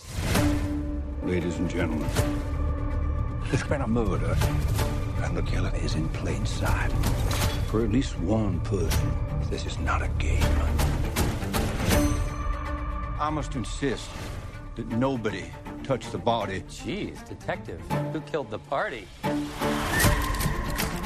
I need to find a motive for murder. Everyone would stab a friend in the back to hold on to this rich bastard. Ooh, ooh, ooh, Gilda. You're all friends. Why would anyone commit murder? Are we even going to talk about the elephant in the room? Am I the elephant? Yeah, you're the elephant. You're not that bad. Into the danger here. Are you calling me dangerous? Well, we'll see.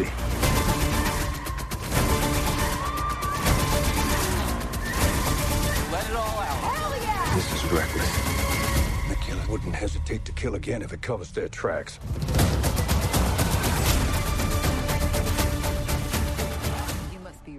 Really great at Clue, huh? I'm very bad at dumb things. Ticking boxes, running around, searching all the rooms. It's just a terrible, terrible game.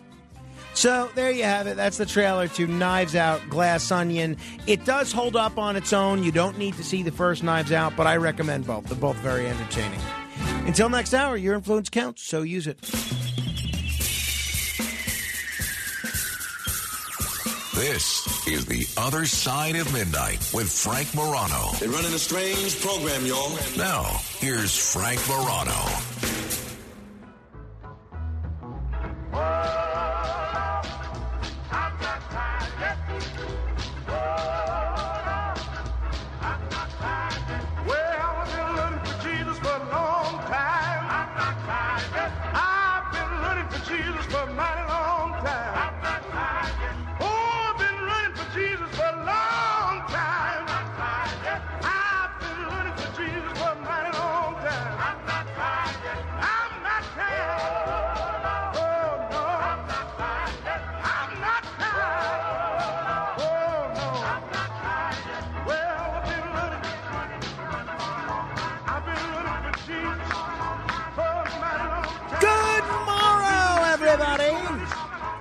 This is The Other Side of Midnight. I'm Frank Morano. Well, it is the year 2023. And um, by the way, we're watching, we're keeping an eye on the uh, funeral for uh, Pope Benedict the uh, 16th, which is taking place. It's underway right now at uh, St. Peter's Square. We may bring you some of the uh, some of the audio of that as it's unfolding, but it's uh, it's it's not in English, so it's tough to it's tough to understand. So we may bring you some of it anyway, just so you kind of get a vibe for what's going on over there at the Vatican. But um, it's nice to see. It's nice to see Pope Francis and all the cardinals out there with, with this mass uh, paying tribute to Pope Benedict the Sixteenth. I'll say I visited the Vatican just once for the first time in uh, October of 2019, and it was really um, really wonderful. Really, just even if you're not religious, it's just such a, a place. It's a place that's so rich with history and so rich with culture. And to get a tour through the Vatican and learn about all the incredible things that have gone on there, and see the burial places of some of the popes, it's really uh, a wonderful trip. And uh, I actually, you know, of my my fondness for collecting bobblehead dolls, and I'm going to blow your mind with what I tell you. I bought at the Vatican. I bought, and I'm hesitant to tell you this because there's so many of you that already think I'm some sort of a, a Russian government apologist or on the payroll of the Russian government. Eh, by the way, anytime the Russian government wants to start paying me, they're welcome to, or any other government, by the way. I bought at the Vatican, at, from a little cart there. They're selling all these knickknacks and everything. I bought a Vladimir Putin bobblehead doll, which is currently on my bookshelf in my office. That's for sure. All right, 800 848 9222. We're going to get to your calls in just a moment. I came across a fascinating Twitter thread yesterday, and I just retweeted it. You could see it uh, for yourself at Frank Morano. That's Frank M O R A N O, and it was tweeted by uh, a gentleman named Paul Fairie, who basically he picks out curiosities from old newspapers and he tweets about them. He's a researcher and instructor at the um, University of Calgary, I believe, and he tweeted a list of predictions made in 1923 about life in the year 2023. And I'm going to give you a few of them, okay? I'm not going to give you all of them. If you want to see them all, you could just go to my Twitter at Frank Morano. But as I read you these, I thought it would be fun because it's fascinating to me to see what people 100 years ago thought life would be like today. And I thought it would be interesting to ask you, living in the year 2023, what do you think life is going to be like in the year 2123? Now, in order to kind of make this a little more interesting and see how we do in terms of our predictions, because I came up with a couple, nothing great. I would want to think about it more.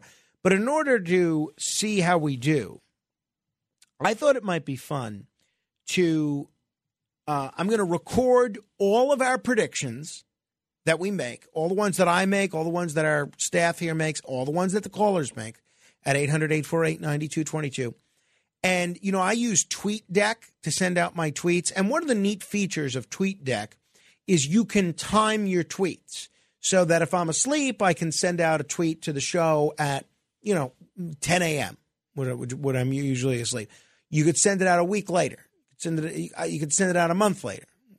So I am going to create a document that has all of our predictions. And after the show, I am going to time this tweet to be sent 100 years from today, January 5th, 2123. Who knows if Twitter will exist by then? And if it doesn't exist, I'm not sure what happens to my timed tweet if it goes somewhere out in the ether. And um, also, my son, who's one now, has an email address, right? I'm not going to give it to you because I don't want the, the, him getting all the crazy emails that I get.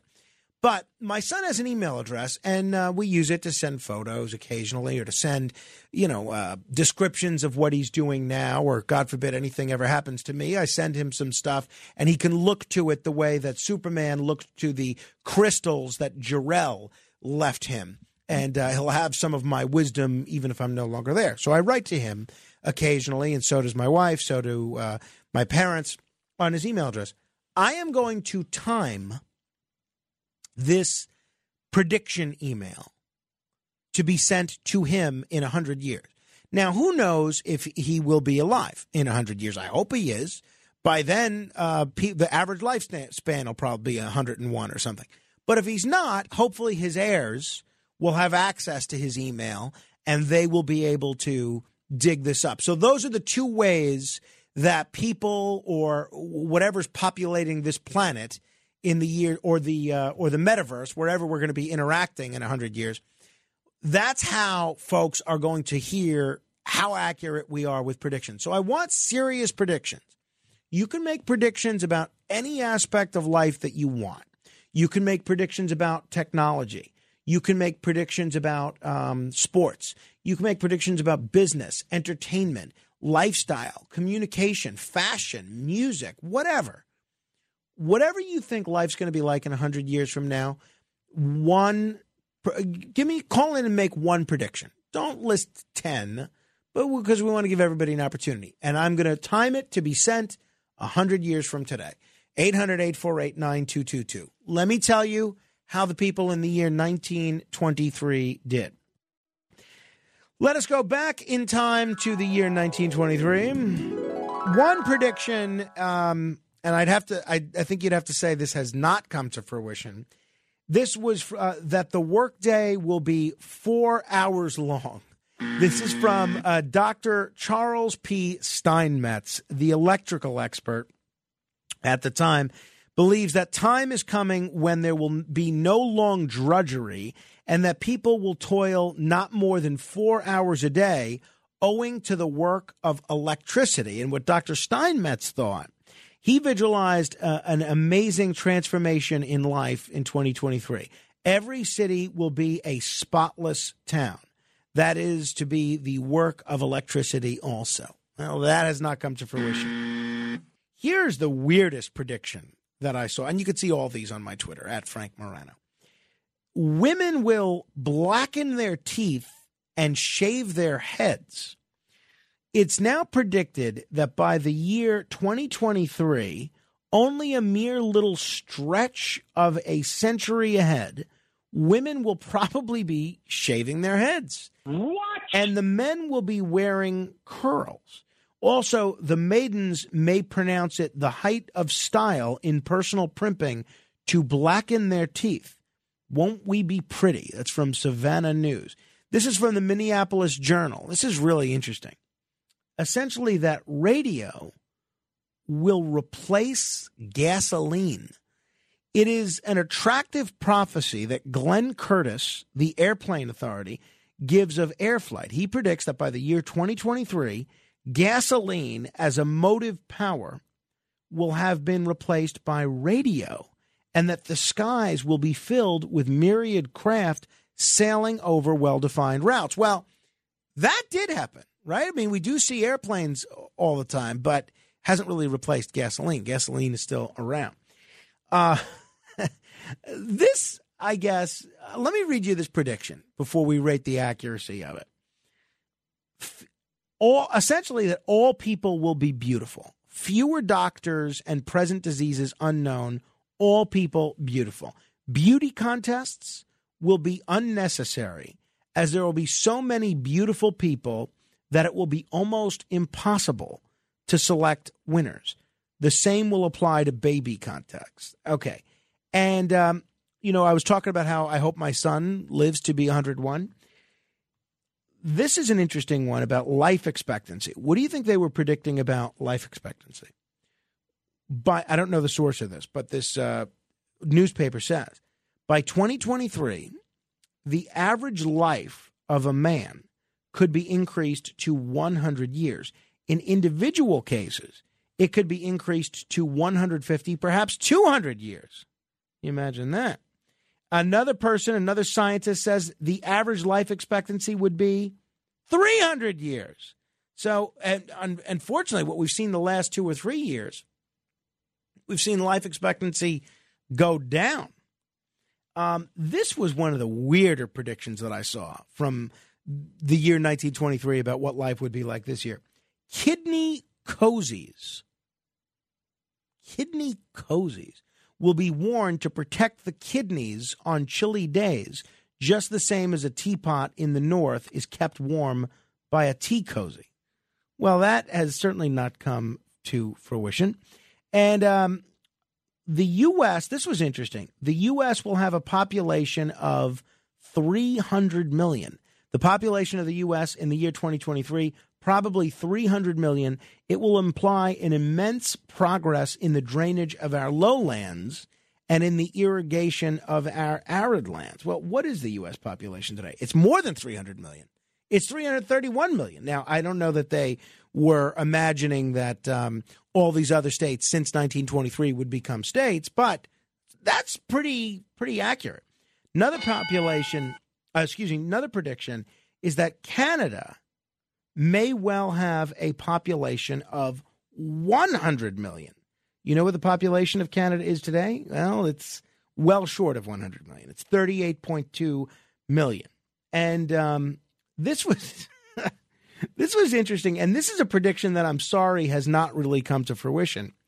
That utensils will be made of pulp, pulp from an orange or something. That didn't happen. And um, a bunch of others. I'm not going to go through all these. I'd love to hear from you. What predictions do you have in the world of health, technology, fashion, culture, you name it? 800 848 9222. That's 800 848 9222 of what life will be like in the year 2123. I came up with three uh, so far, and if I could. If I spent more time on this, I'd come up with more, but I w- want to see the ones that you come up with. Four open lines if you want to jump on board. One is that we will finally, after seeing it on the Jetsons, after seeing it in Back to the Future, we will finally have flying cars. I don't know what's taken so long with these flying cars. We've been we, we've supposed we've been waiting for these for sixty years. We got to get flying cars. That's got to be a top priority. I think if you look at where we are with the combination of self-driving vehicles, electric vehicles, and drones, that we're a hundred years from now, we got to be on the way to to having self-flying cars. So that's one prediction. Two, and I'm serious about this, and I think you're. This may even happen sooner than hundred years. I think hundred years from now, almost no one will be eating meat. I think uh, the era of people consuming beef, pork, chicken, maybe even fish will be gone. And almost all the meat based dishes that people eat meatloaf, steak, hamburger are going to be kind of like the beyond meats that you see or the impossible burgers. I think that's what's going to be the standard meal. I think maybe you will see a couple of people eating meat, but it's going to be, I think it's going to be very rare. Uh, I think it's going to be a super luxury item and very difficult to find. That's my prediction. And then the third one, and I think we're very much headed in this direction. I think that almost everybody will have the option in 100 years to live on posthumously through AI holograms and using the information that we put out to the world through social media, through email, through recorded sound, through the constant surveillance that is going to be monitoring us for the rest of our lives now, that people will have the option of having their image preserved after they're gone and interacting with living beings as a piece of artificial intelligence using the stuff that we've put out there to the world on social media. Give me yours. What are you predicting life will be like 100 years from now? 800 848 9222. That's 1 800 848 9222. Uh, my buddy Richard Luthman writes Prediction the United States will no longer exist, but New York and Florida will. There will be a national breakup. Well, that's interesting. You know, I remember about 30 years ago, I was watching uh, I was watching a television program. I don't remember which one, but it was exploring do you think the United States will still exist as one nation in 100 years? And this was 30 years ago. And I said, I was in the room with my parents. I said, do you what do you think? Do you think that'll be the case? And uh, they, there was mixed views on, on the question. I don't remember who said what, but uh, they said basically, I hope so. And uh, I hope so too. So Richard says that the United States will no longer exist. Well, that's an interesting one. Any area of life that you want to make a prediction for 100 years from now, tell me what it is. Let me be, begin with Tony in Howard Beach. Hello, Tony. Hi. Yeah, I think the Jets will not have won the Super Bowl. So, okay, so still no, so you still think there will be football and, and tackle There football will be 100 years? Okay, there will be. There will be football, but no more Jet Super Bowls. They will not have won. Okay, all That's right. correct. Well, they, who knows? We'll see. But no, no Jet victories in the Super Bowl. I got to tell you, I would be shocked if football, professional football, exists in its current form a hundred years from now. I don't see it happening. I don't see tackle football eg- uh, existing at all. And you know this this mentality was on display on the View yesterday. I was going to save this for Brian Kilmeade, but since uh, w- we went in this direction, I'll mention it now. Joy Behar was uh, talking on the View about tackle football in light of what's gone on with uh, Damar Hamlin, and she basically. Well, let me play for you what she said. This is what she said. Only 45% of Americans think that tack, tackle football is appropriate. Um, heterosexual men voted the most support for kids uh, doing football, and conservatives were more likely to support youth tackle football. Just saying. So uh, basically, I didn't like that. Basically, she's going out of her way to villainize conservatives and heterosexual men because they support tackle football. Now, let me give you uh, not that Joy Behar is taking advice from me, but what I would suggest to people is if you want to win over people, the worst thing you can do is what Joy Behar just did in terms of demonizing people that disagree with you. I don't think that's a healthy way to be at all. All right. 800 848 9222. If you want to make a prediction on where we are. So far, not getting a lot of good predictions, honestly. Um, so uh, that is a disappointment in terms of the amount of creativity in our audience. 800 848 9222. I'll make one other one here. I think that you will, are going to see one single worldwide currency. That's uh, my prediction. I think I don't know whether it's going to be cryptocurrency. I don't know whether it's going to be some uh, something like the euro, which is adopted internationally. I think it, you're, not going to see the dollar and the yuan and the renminbi, whatever uh, other foreign currencies there are. I see one single worldwide currency. And I, I do think we're still going to be using money. I know in the world of Star Trek and some other science fiction utopias, they are uh, no longer using money. I, I think we're still going to be using money. I just think it's going to be one single currency. You won't have to worry about changing money or anything like that. 800 848 9222. Original Rick is in um, New Jersey. Hello, Original Rick. Yes, good morning, Frank.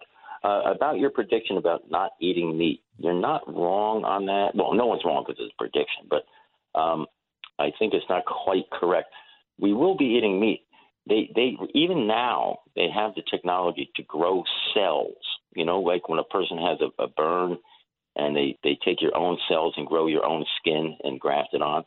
They can do that now. They're doing it, in fact, in large scales, taking like uh, beef cells and just growing the meat, uh, chicken cells, and just growing the meat without slaughtering the animals. And I think in a hundred years, they'll have that perfected to where they won't be slaughtering animals, but we'll have plenty of meat. So essentially, lab grown meat. Yeah, yeah, Okay. but not right, just from the cells. So oh, you might be right. You might be right, Rick. Thank you. Uh, this is a prediction from the year 1923 of what life would be like in the year 2023. And this one, I think you have to say, is dead on, accurate. People will communicate using watch size radio telephones. That's what it says. By 2023, there will be no mail between New York and San Francisco. Pittsburgh and London concerns will be will record on talking films orders from merchants in Ping, Peking and 1,000 mile an hour freighters will make delivery of goods before sunset.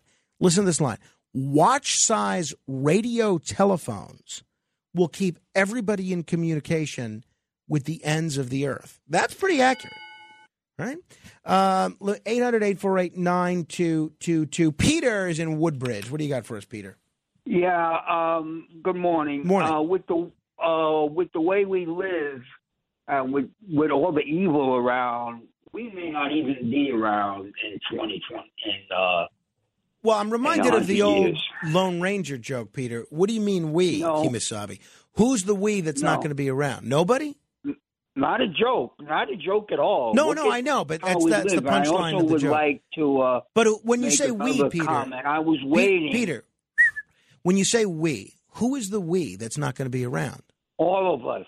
Well, All obviously, no one's going to be around because we're not living to 150, 160. No, no, no. Well, that's true. You're right. I'm talking about the world in general. I'm talking about with the way with with the way man treats man, with the way Ah. we treat each other.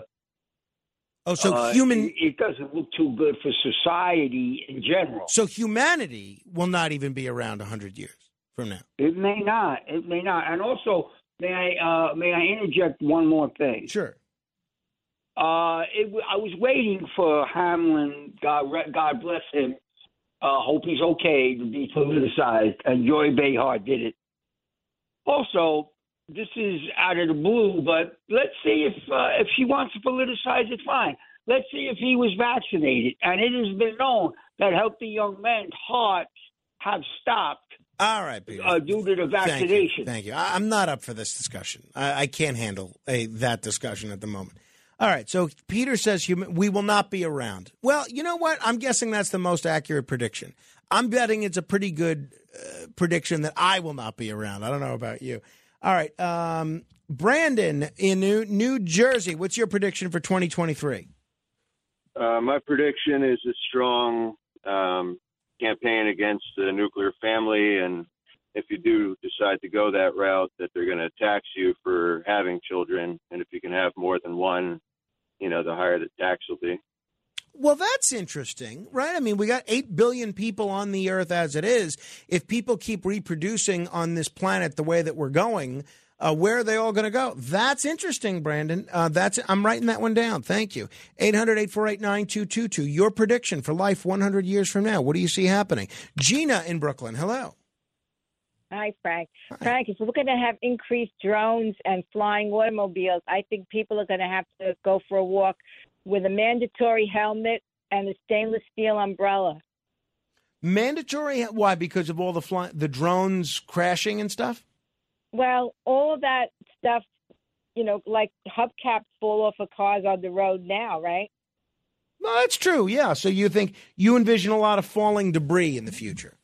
Well, if there's going to be a lot of flying electronic things, you know, more than ever, I think we're going to have to protect ourselves from, you know, from things that are going to be all over the sky. Okay, wait, you, that that's as good a prediction as I've heard, Gina. Thank you. 800-848-9222. What do you see life being like 100 years from now? Steve is in Manhattan. Hello. All right, Big Frank, and I'm glad I got in there before Brian hogged the show. In a hundred years, folks, Al Sharpton will replace George Washington as the father of the country. I'm not writing that one down. That is funny, but I'm not writing it down. All right. Um, Howard is in Elmhurst. Hello, Howard. I want to go back to the past. I'm sorry. Uh, first of all, your your review last night of El, um, with Elliot was terrific. I mean, the the talk. Thank you. Um, and um, I also, but I wanted to go back to the past because you mentioned bobbleheads, and uh, I I saw a terrific bobblehead, two terrific bobbleheads in Cold Spring a number of years ago. I'm not in co- into collecting double, bobbleheads, so I didn't want to spend the money. But it was Nikita Khrushchev and Castro, and because the floors weren't even, the bookshelf that they were in, glass bookshelf, was always shaking, and it looked like they were arguing. it was really Oh, that's great- funny. That's clever. I'm going to see if I can find that online. That's pretty clever. Where did you see that? In Cold Spring, but it's not there anymore. No, I got you, but maybe somebody's selling something similar online. That's interesting, Howard. Thank you. All right, um, we're going to do the uh, fifteen se- the thousand dollar minute in a moment. If you want to be the seventh caller, eh, overall, I, I got to say these are okay predictions. Not great, not as good as the predictions that I've just shared on Twitter, but uh, they're okay. If you want to, um, if you want to see, uh, if you want to see if you have what it takes to answer ten trivia questions in sixty seconds, please give me a call at 800-848-9222. If you're the seventh caller, we'll give you a chance to win thousand dollars by answering ten trivia questions in sixty seconds. You can go ahead and be the seventh caller, 800-848-9222 right now. We'll talk with uh, Brian Kilmeade straight ahead. The Other Side of Midnight with Frank Morano. It's The Other Side of Midnight with Frank Morano. Hey,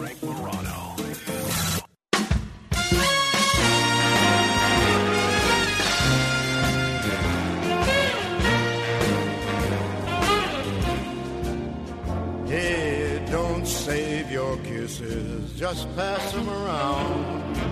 You'll find my reason is logically sound. Who's gonna know that you passed them around a hundred years from today? And why crave a penthouse that's fit for a queen?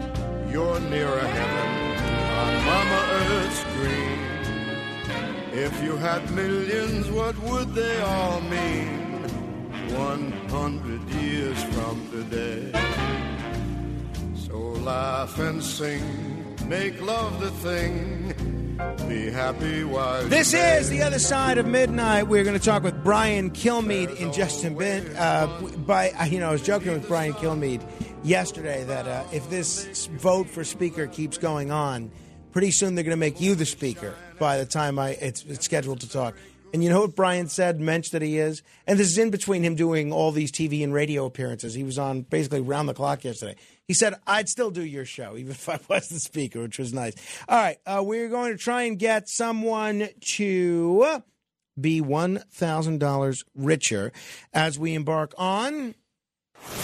The Other Side of Midnight presents It's the $1,000 Minute. Answer 10 questions correctly in one minute, and you could win $1,000. Here's your host, Frank Morano. Thank you, Chris Libertini. Uh, let us say hello to Agnes in New Jersey. Hello, Agnes. Hello. Hello, Frank. Agnes. Happy New Year. Happy New Year to you. Thanks for listening. Thanks for calling. Okay. All I hope I can answer these questions. You're going to be fine. Have you heard this segment before? yeah, I heard it. All right. How do you usually do when you play at home? oh, I get maybe halfway through. Okay. All right. Well, that's better than a lot of folks do. Uh, what's your specialty? Are you are you good with uh, any particular area of trivia? um, not really. I mean, not, you know, I don't know if. Okay. I'm not good. I think uh, you'll I be just fine. listen to to the different people calling in. All right, you're going to be fine, Agnes. The key is just don't get nervous. All right, you're going to be fine. All right, if you're ready to go, we'll get started. okay. All right. What is a drink that has alcohol in it? Whiskey sour. What animal does beef come from? Cattle. Name an actor who has played Batman. Adam uh, uh, West. Who was the author of the book Moby Dick? Moby Dick. Uh, oh, gee. I can't think of who it is. First name Herman. Herman. Does it ring a bell? Wolf? No, I'm sorry. It was Melville. Her- Herman Oh, Melville. Melville. Yeah, Oh, but, but I'm- h- hang on, Agnes. Um, I'm going to have you talk to Kenneth, and uh, he will give you a uh, a little bit of a, a consolation prize. Thanks for Okay. playing, though. Okay, Agnes. thank- thank you. thanks, Frank. Thanks for listening. There you go. She seems like a nice lady. I was hoping she would win. Well, we're all a winner whenever we get to chat with Brian Kilmeade. Uh, Brian Kilmeade is a, um, a, a really the hardest working man in broadcasting. I used to say in broadcasting, but he's in print. He's every. He's in doing live stage shows. He's everywhere. Uh, he's like um, Roy Kent. Uh, he's a New York Times best-selling author. He's the co-anchor of Fox and Friends, host of a very popular nationally syndicated uh, radio talk show, one of the most listened to radio talk shows in the entire country. Very pleased to welcome back Brian Kilmeade. Hello there, Brian. Frank, nice to uh, nice to hear from you. We're all set, ready to go. Uh, it's been a crazy three days. How many times have we said this over the last maybe five years? Uh, this is unprecedented. Yeah, We've never it- seen anything like this. Yeah, exactly. I mean, here we are. Uh, that we are uh, in 1923 territory all over again. And M- Michael Goodwin, who's a regular on your show, and I, I love the interviews that you have with him.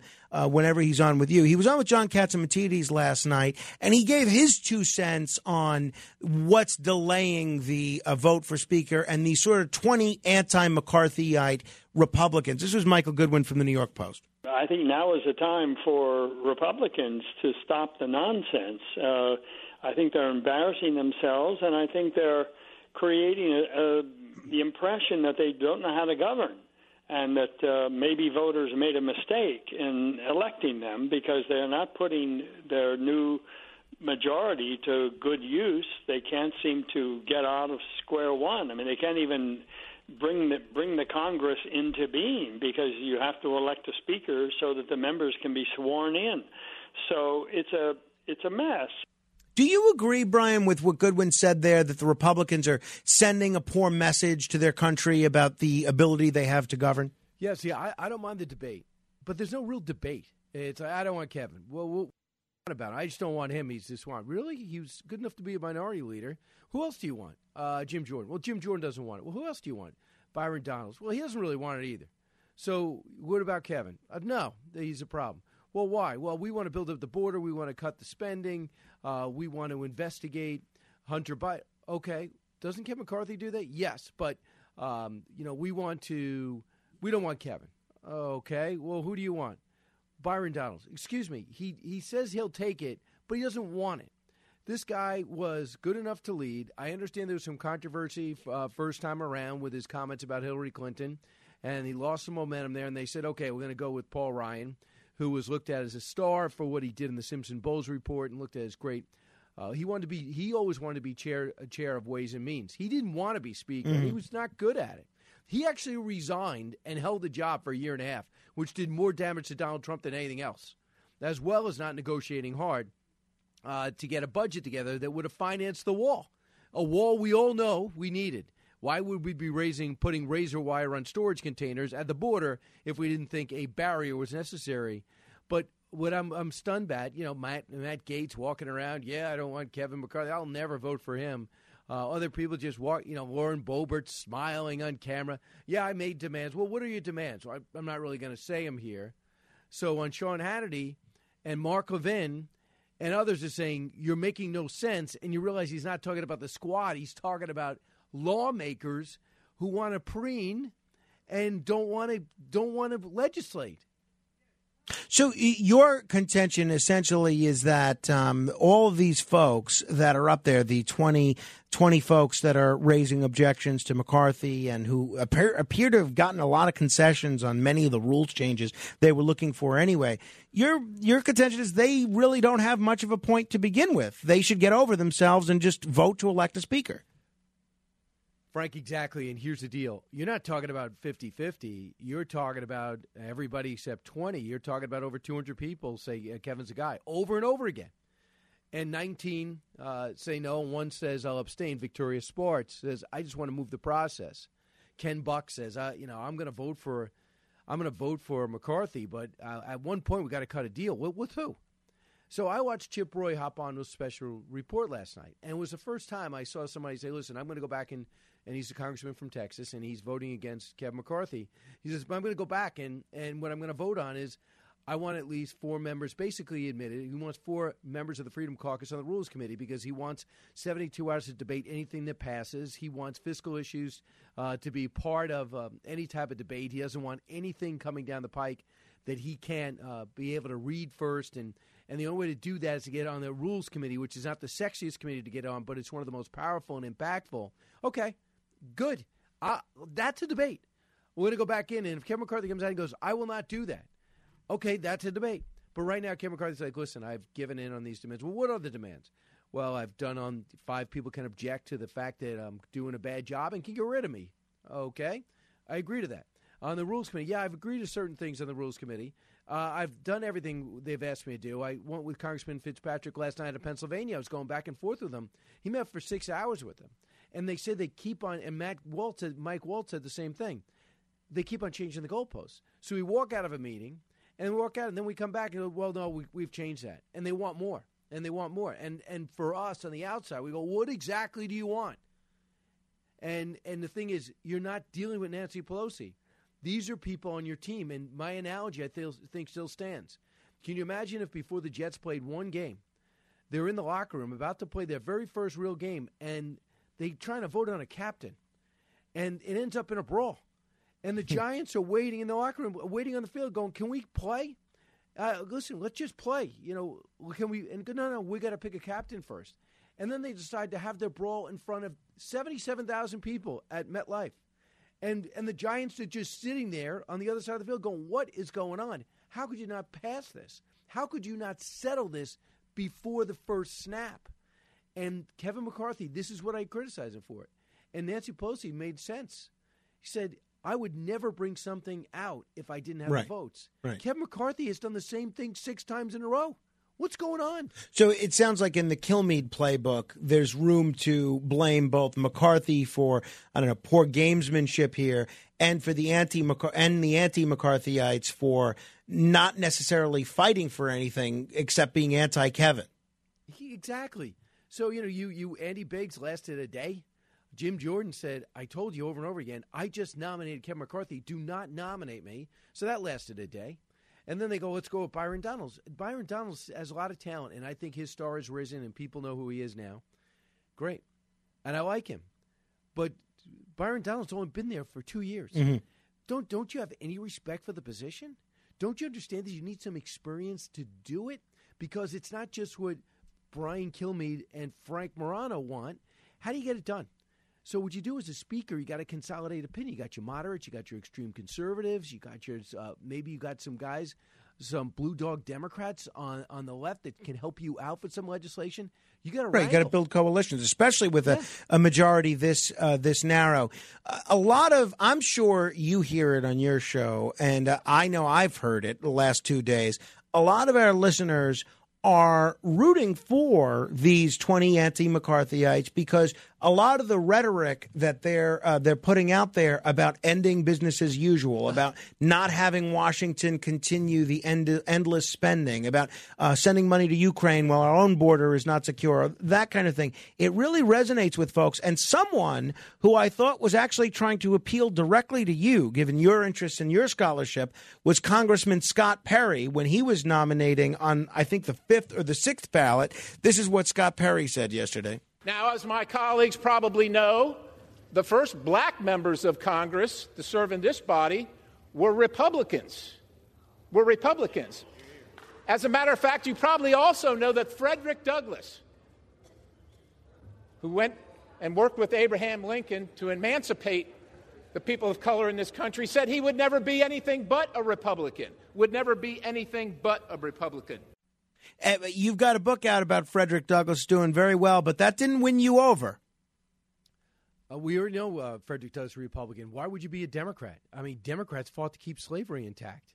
Uh, Democrats were the one that, that had segregation. Uh, Democrats wanted to make sure there were black and white uh, water fountains and, and bathrooms and uh, to the back of the bus.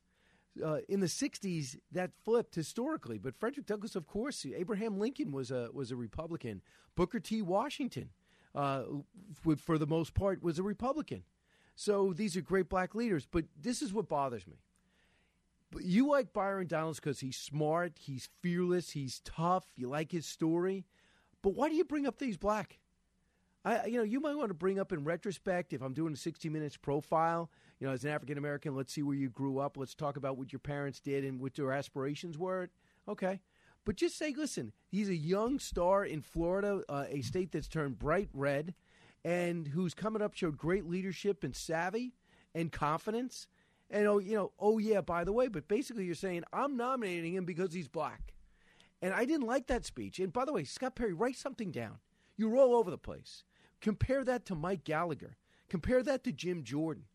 You know, Aguilar on the left, who keeps nominating Hakeem Jeffries six times, is very good in doing it. Hakeem Jeffries is out of attributes.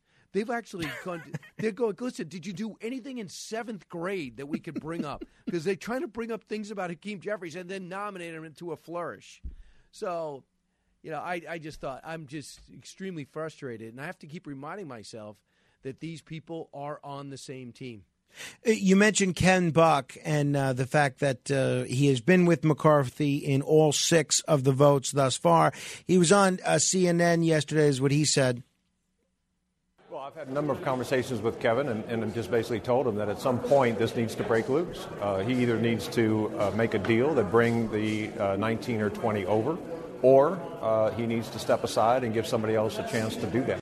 Yeah, with the understanding that you don't think the the 20 holdouts are doing the right thing here, do you think that someone like Steve Scalise might end up being a consensus candidate that the 20 n- never McCarthyites and the mainline Republicans could end up rallying behind when uh, Congress reconvenes at noon today and actually put an end to this? You, you brought up a, a good point, and that is what CNN was saying yesterday. But we want Steve Steve Scalise. You do? Okay. Steve Scalise says no. I want Kevin McCarthy. So if you kick out Kevin McCarthy, there's no difference between Steve Scalise. He's got a better personality, and certainly every he made a national name for himself when he struggled for his life after being Mm. shot, almost shot to death on the field, and uh, you know, standing ovation on both sides, and he deals with pain on a daily basis. But basically, it's like I, I just don't like Kevin McCarthy, uh, but don't think you're getting anything different than Steve Scalise. When you become speaker, you got to make deals, and you got to consolidate various opinions. And you got to be able to tell uh, Chip Roy, I need you to agree with Brian Fitzpatrick of Pennsylvania. And I know you disagree on certain things, and Brian Fitzpatrick voted uh, for the omnibus bill. But guess what? If I'm speaker, I represent both them. Uh, I have to get both them. So Steve Scalise is almost exactly like Kevin McCarthy. So Chip Roy was asked by uh, Bret Baier, who was brilliant last night in breaking down what Chip Roy wanted and got him actually to get some specific. Said, okay, you know all those deals that Kevin McCarthy agreed to already? Yes. Did Byron Donalds agree with this? He goes, oh, I don't know. You don't know. So you're willing to go back to zero and back to before the debate even began to just put anyone up there except Kevin McCarthy, who you never spoke out against prior to this, who we find out there's a anti Kevin caucus when it turns out to be a slight majority. So Steve Scalise could be the guy, but it's Frank. It's like if you and you and uh, Curtis Sliwa, you know, Curtis wants to be the man, uh, the most popular guy at WABC, and you want to be the second most popular.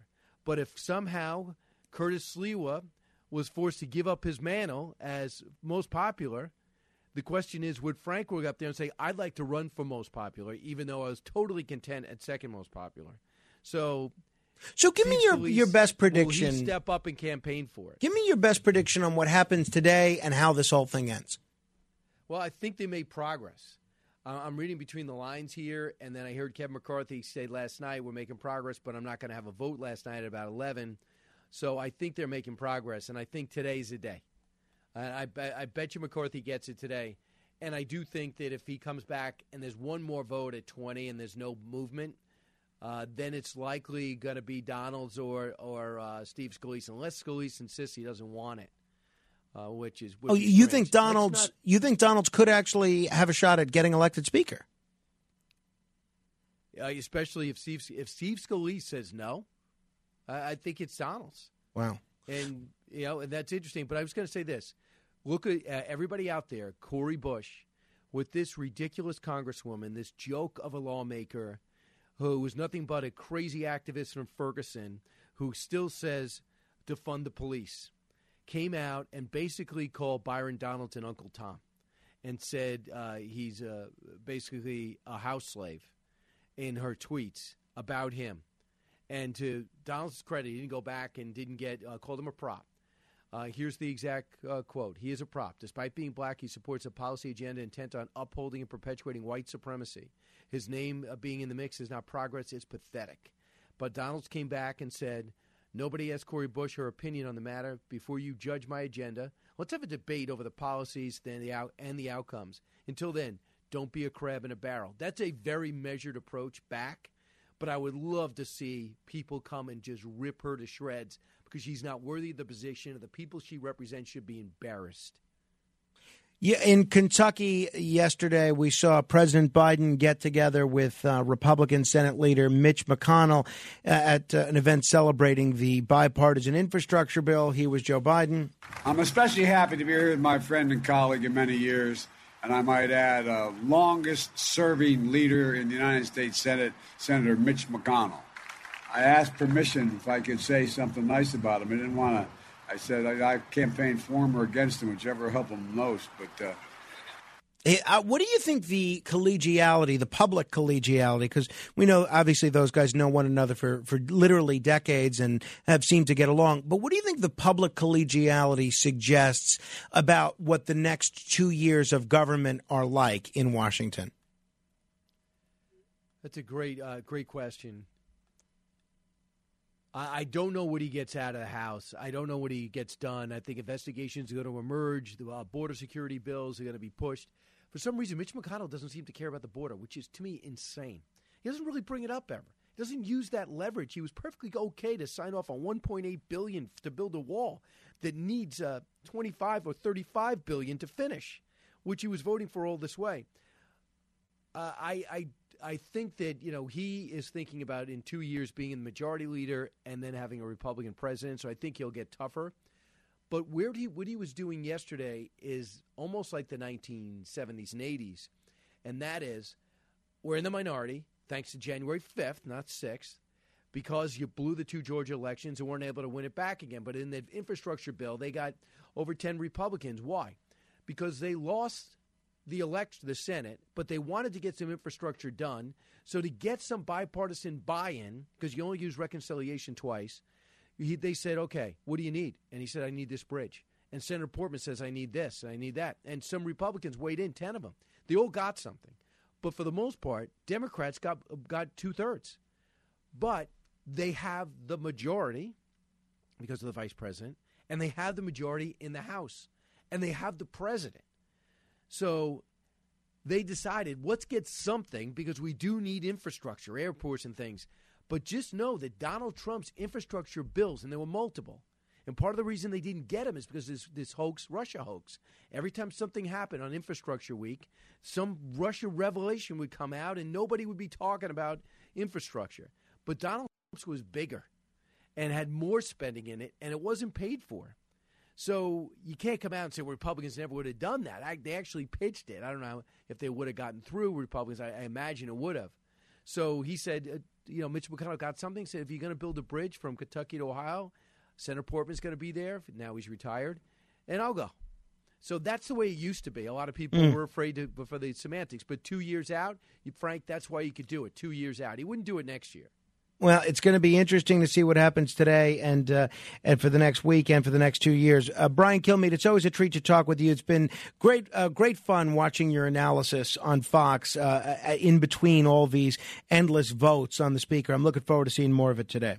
Thanks. We got uh, Kurt Volker coming on, Michael Waltz, uh, Marc Thiessen, and most likely Brian Fitzpatrick. So we'll be writing this story leading up to the big vote at noon. And you will sleep till noon and get up and find That's out right. if those 20 people are still going to vote against Kevin McCarthy. And, and you got to ask Fitzpatrick. A lot of people are talking about him as one of these bipartisan unity candidates for Speaker. Uh, Ro Khanna uh, told uh, your colleague Neil Cavuto that he listed him specifically as one of the Republicans that he could vote for to be the next Speaker. Actually, so it'll It'll be, be interesting. interesting. I know a lot of like if you think if you think they're upset with Kevin McCarthy, Matt Gaetz will his, his head will get even bigger and it'll explode uh, on the House floor if that if they That's for nominate sure. Uh, Brian Kilmeade, check him out on Fox and Friends, and then uh, be sure to catch, uh, catch him at uh, 10 a.m. here on uh, WABC and around the country for all three hours of his uh, terrific nationally syndicated radio show. 15 seconds of fame in a moment. 800 848 9222. 800 848 9222. Straight ahead. The other side of midnight. It's other side of midnight with Frank Morano.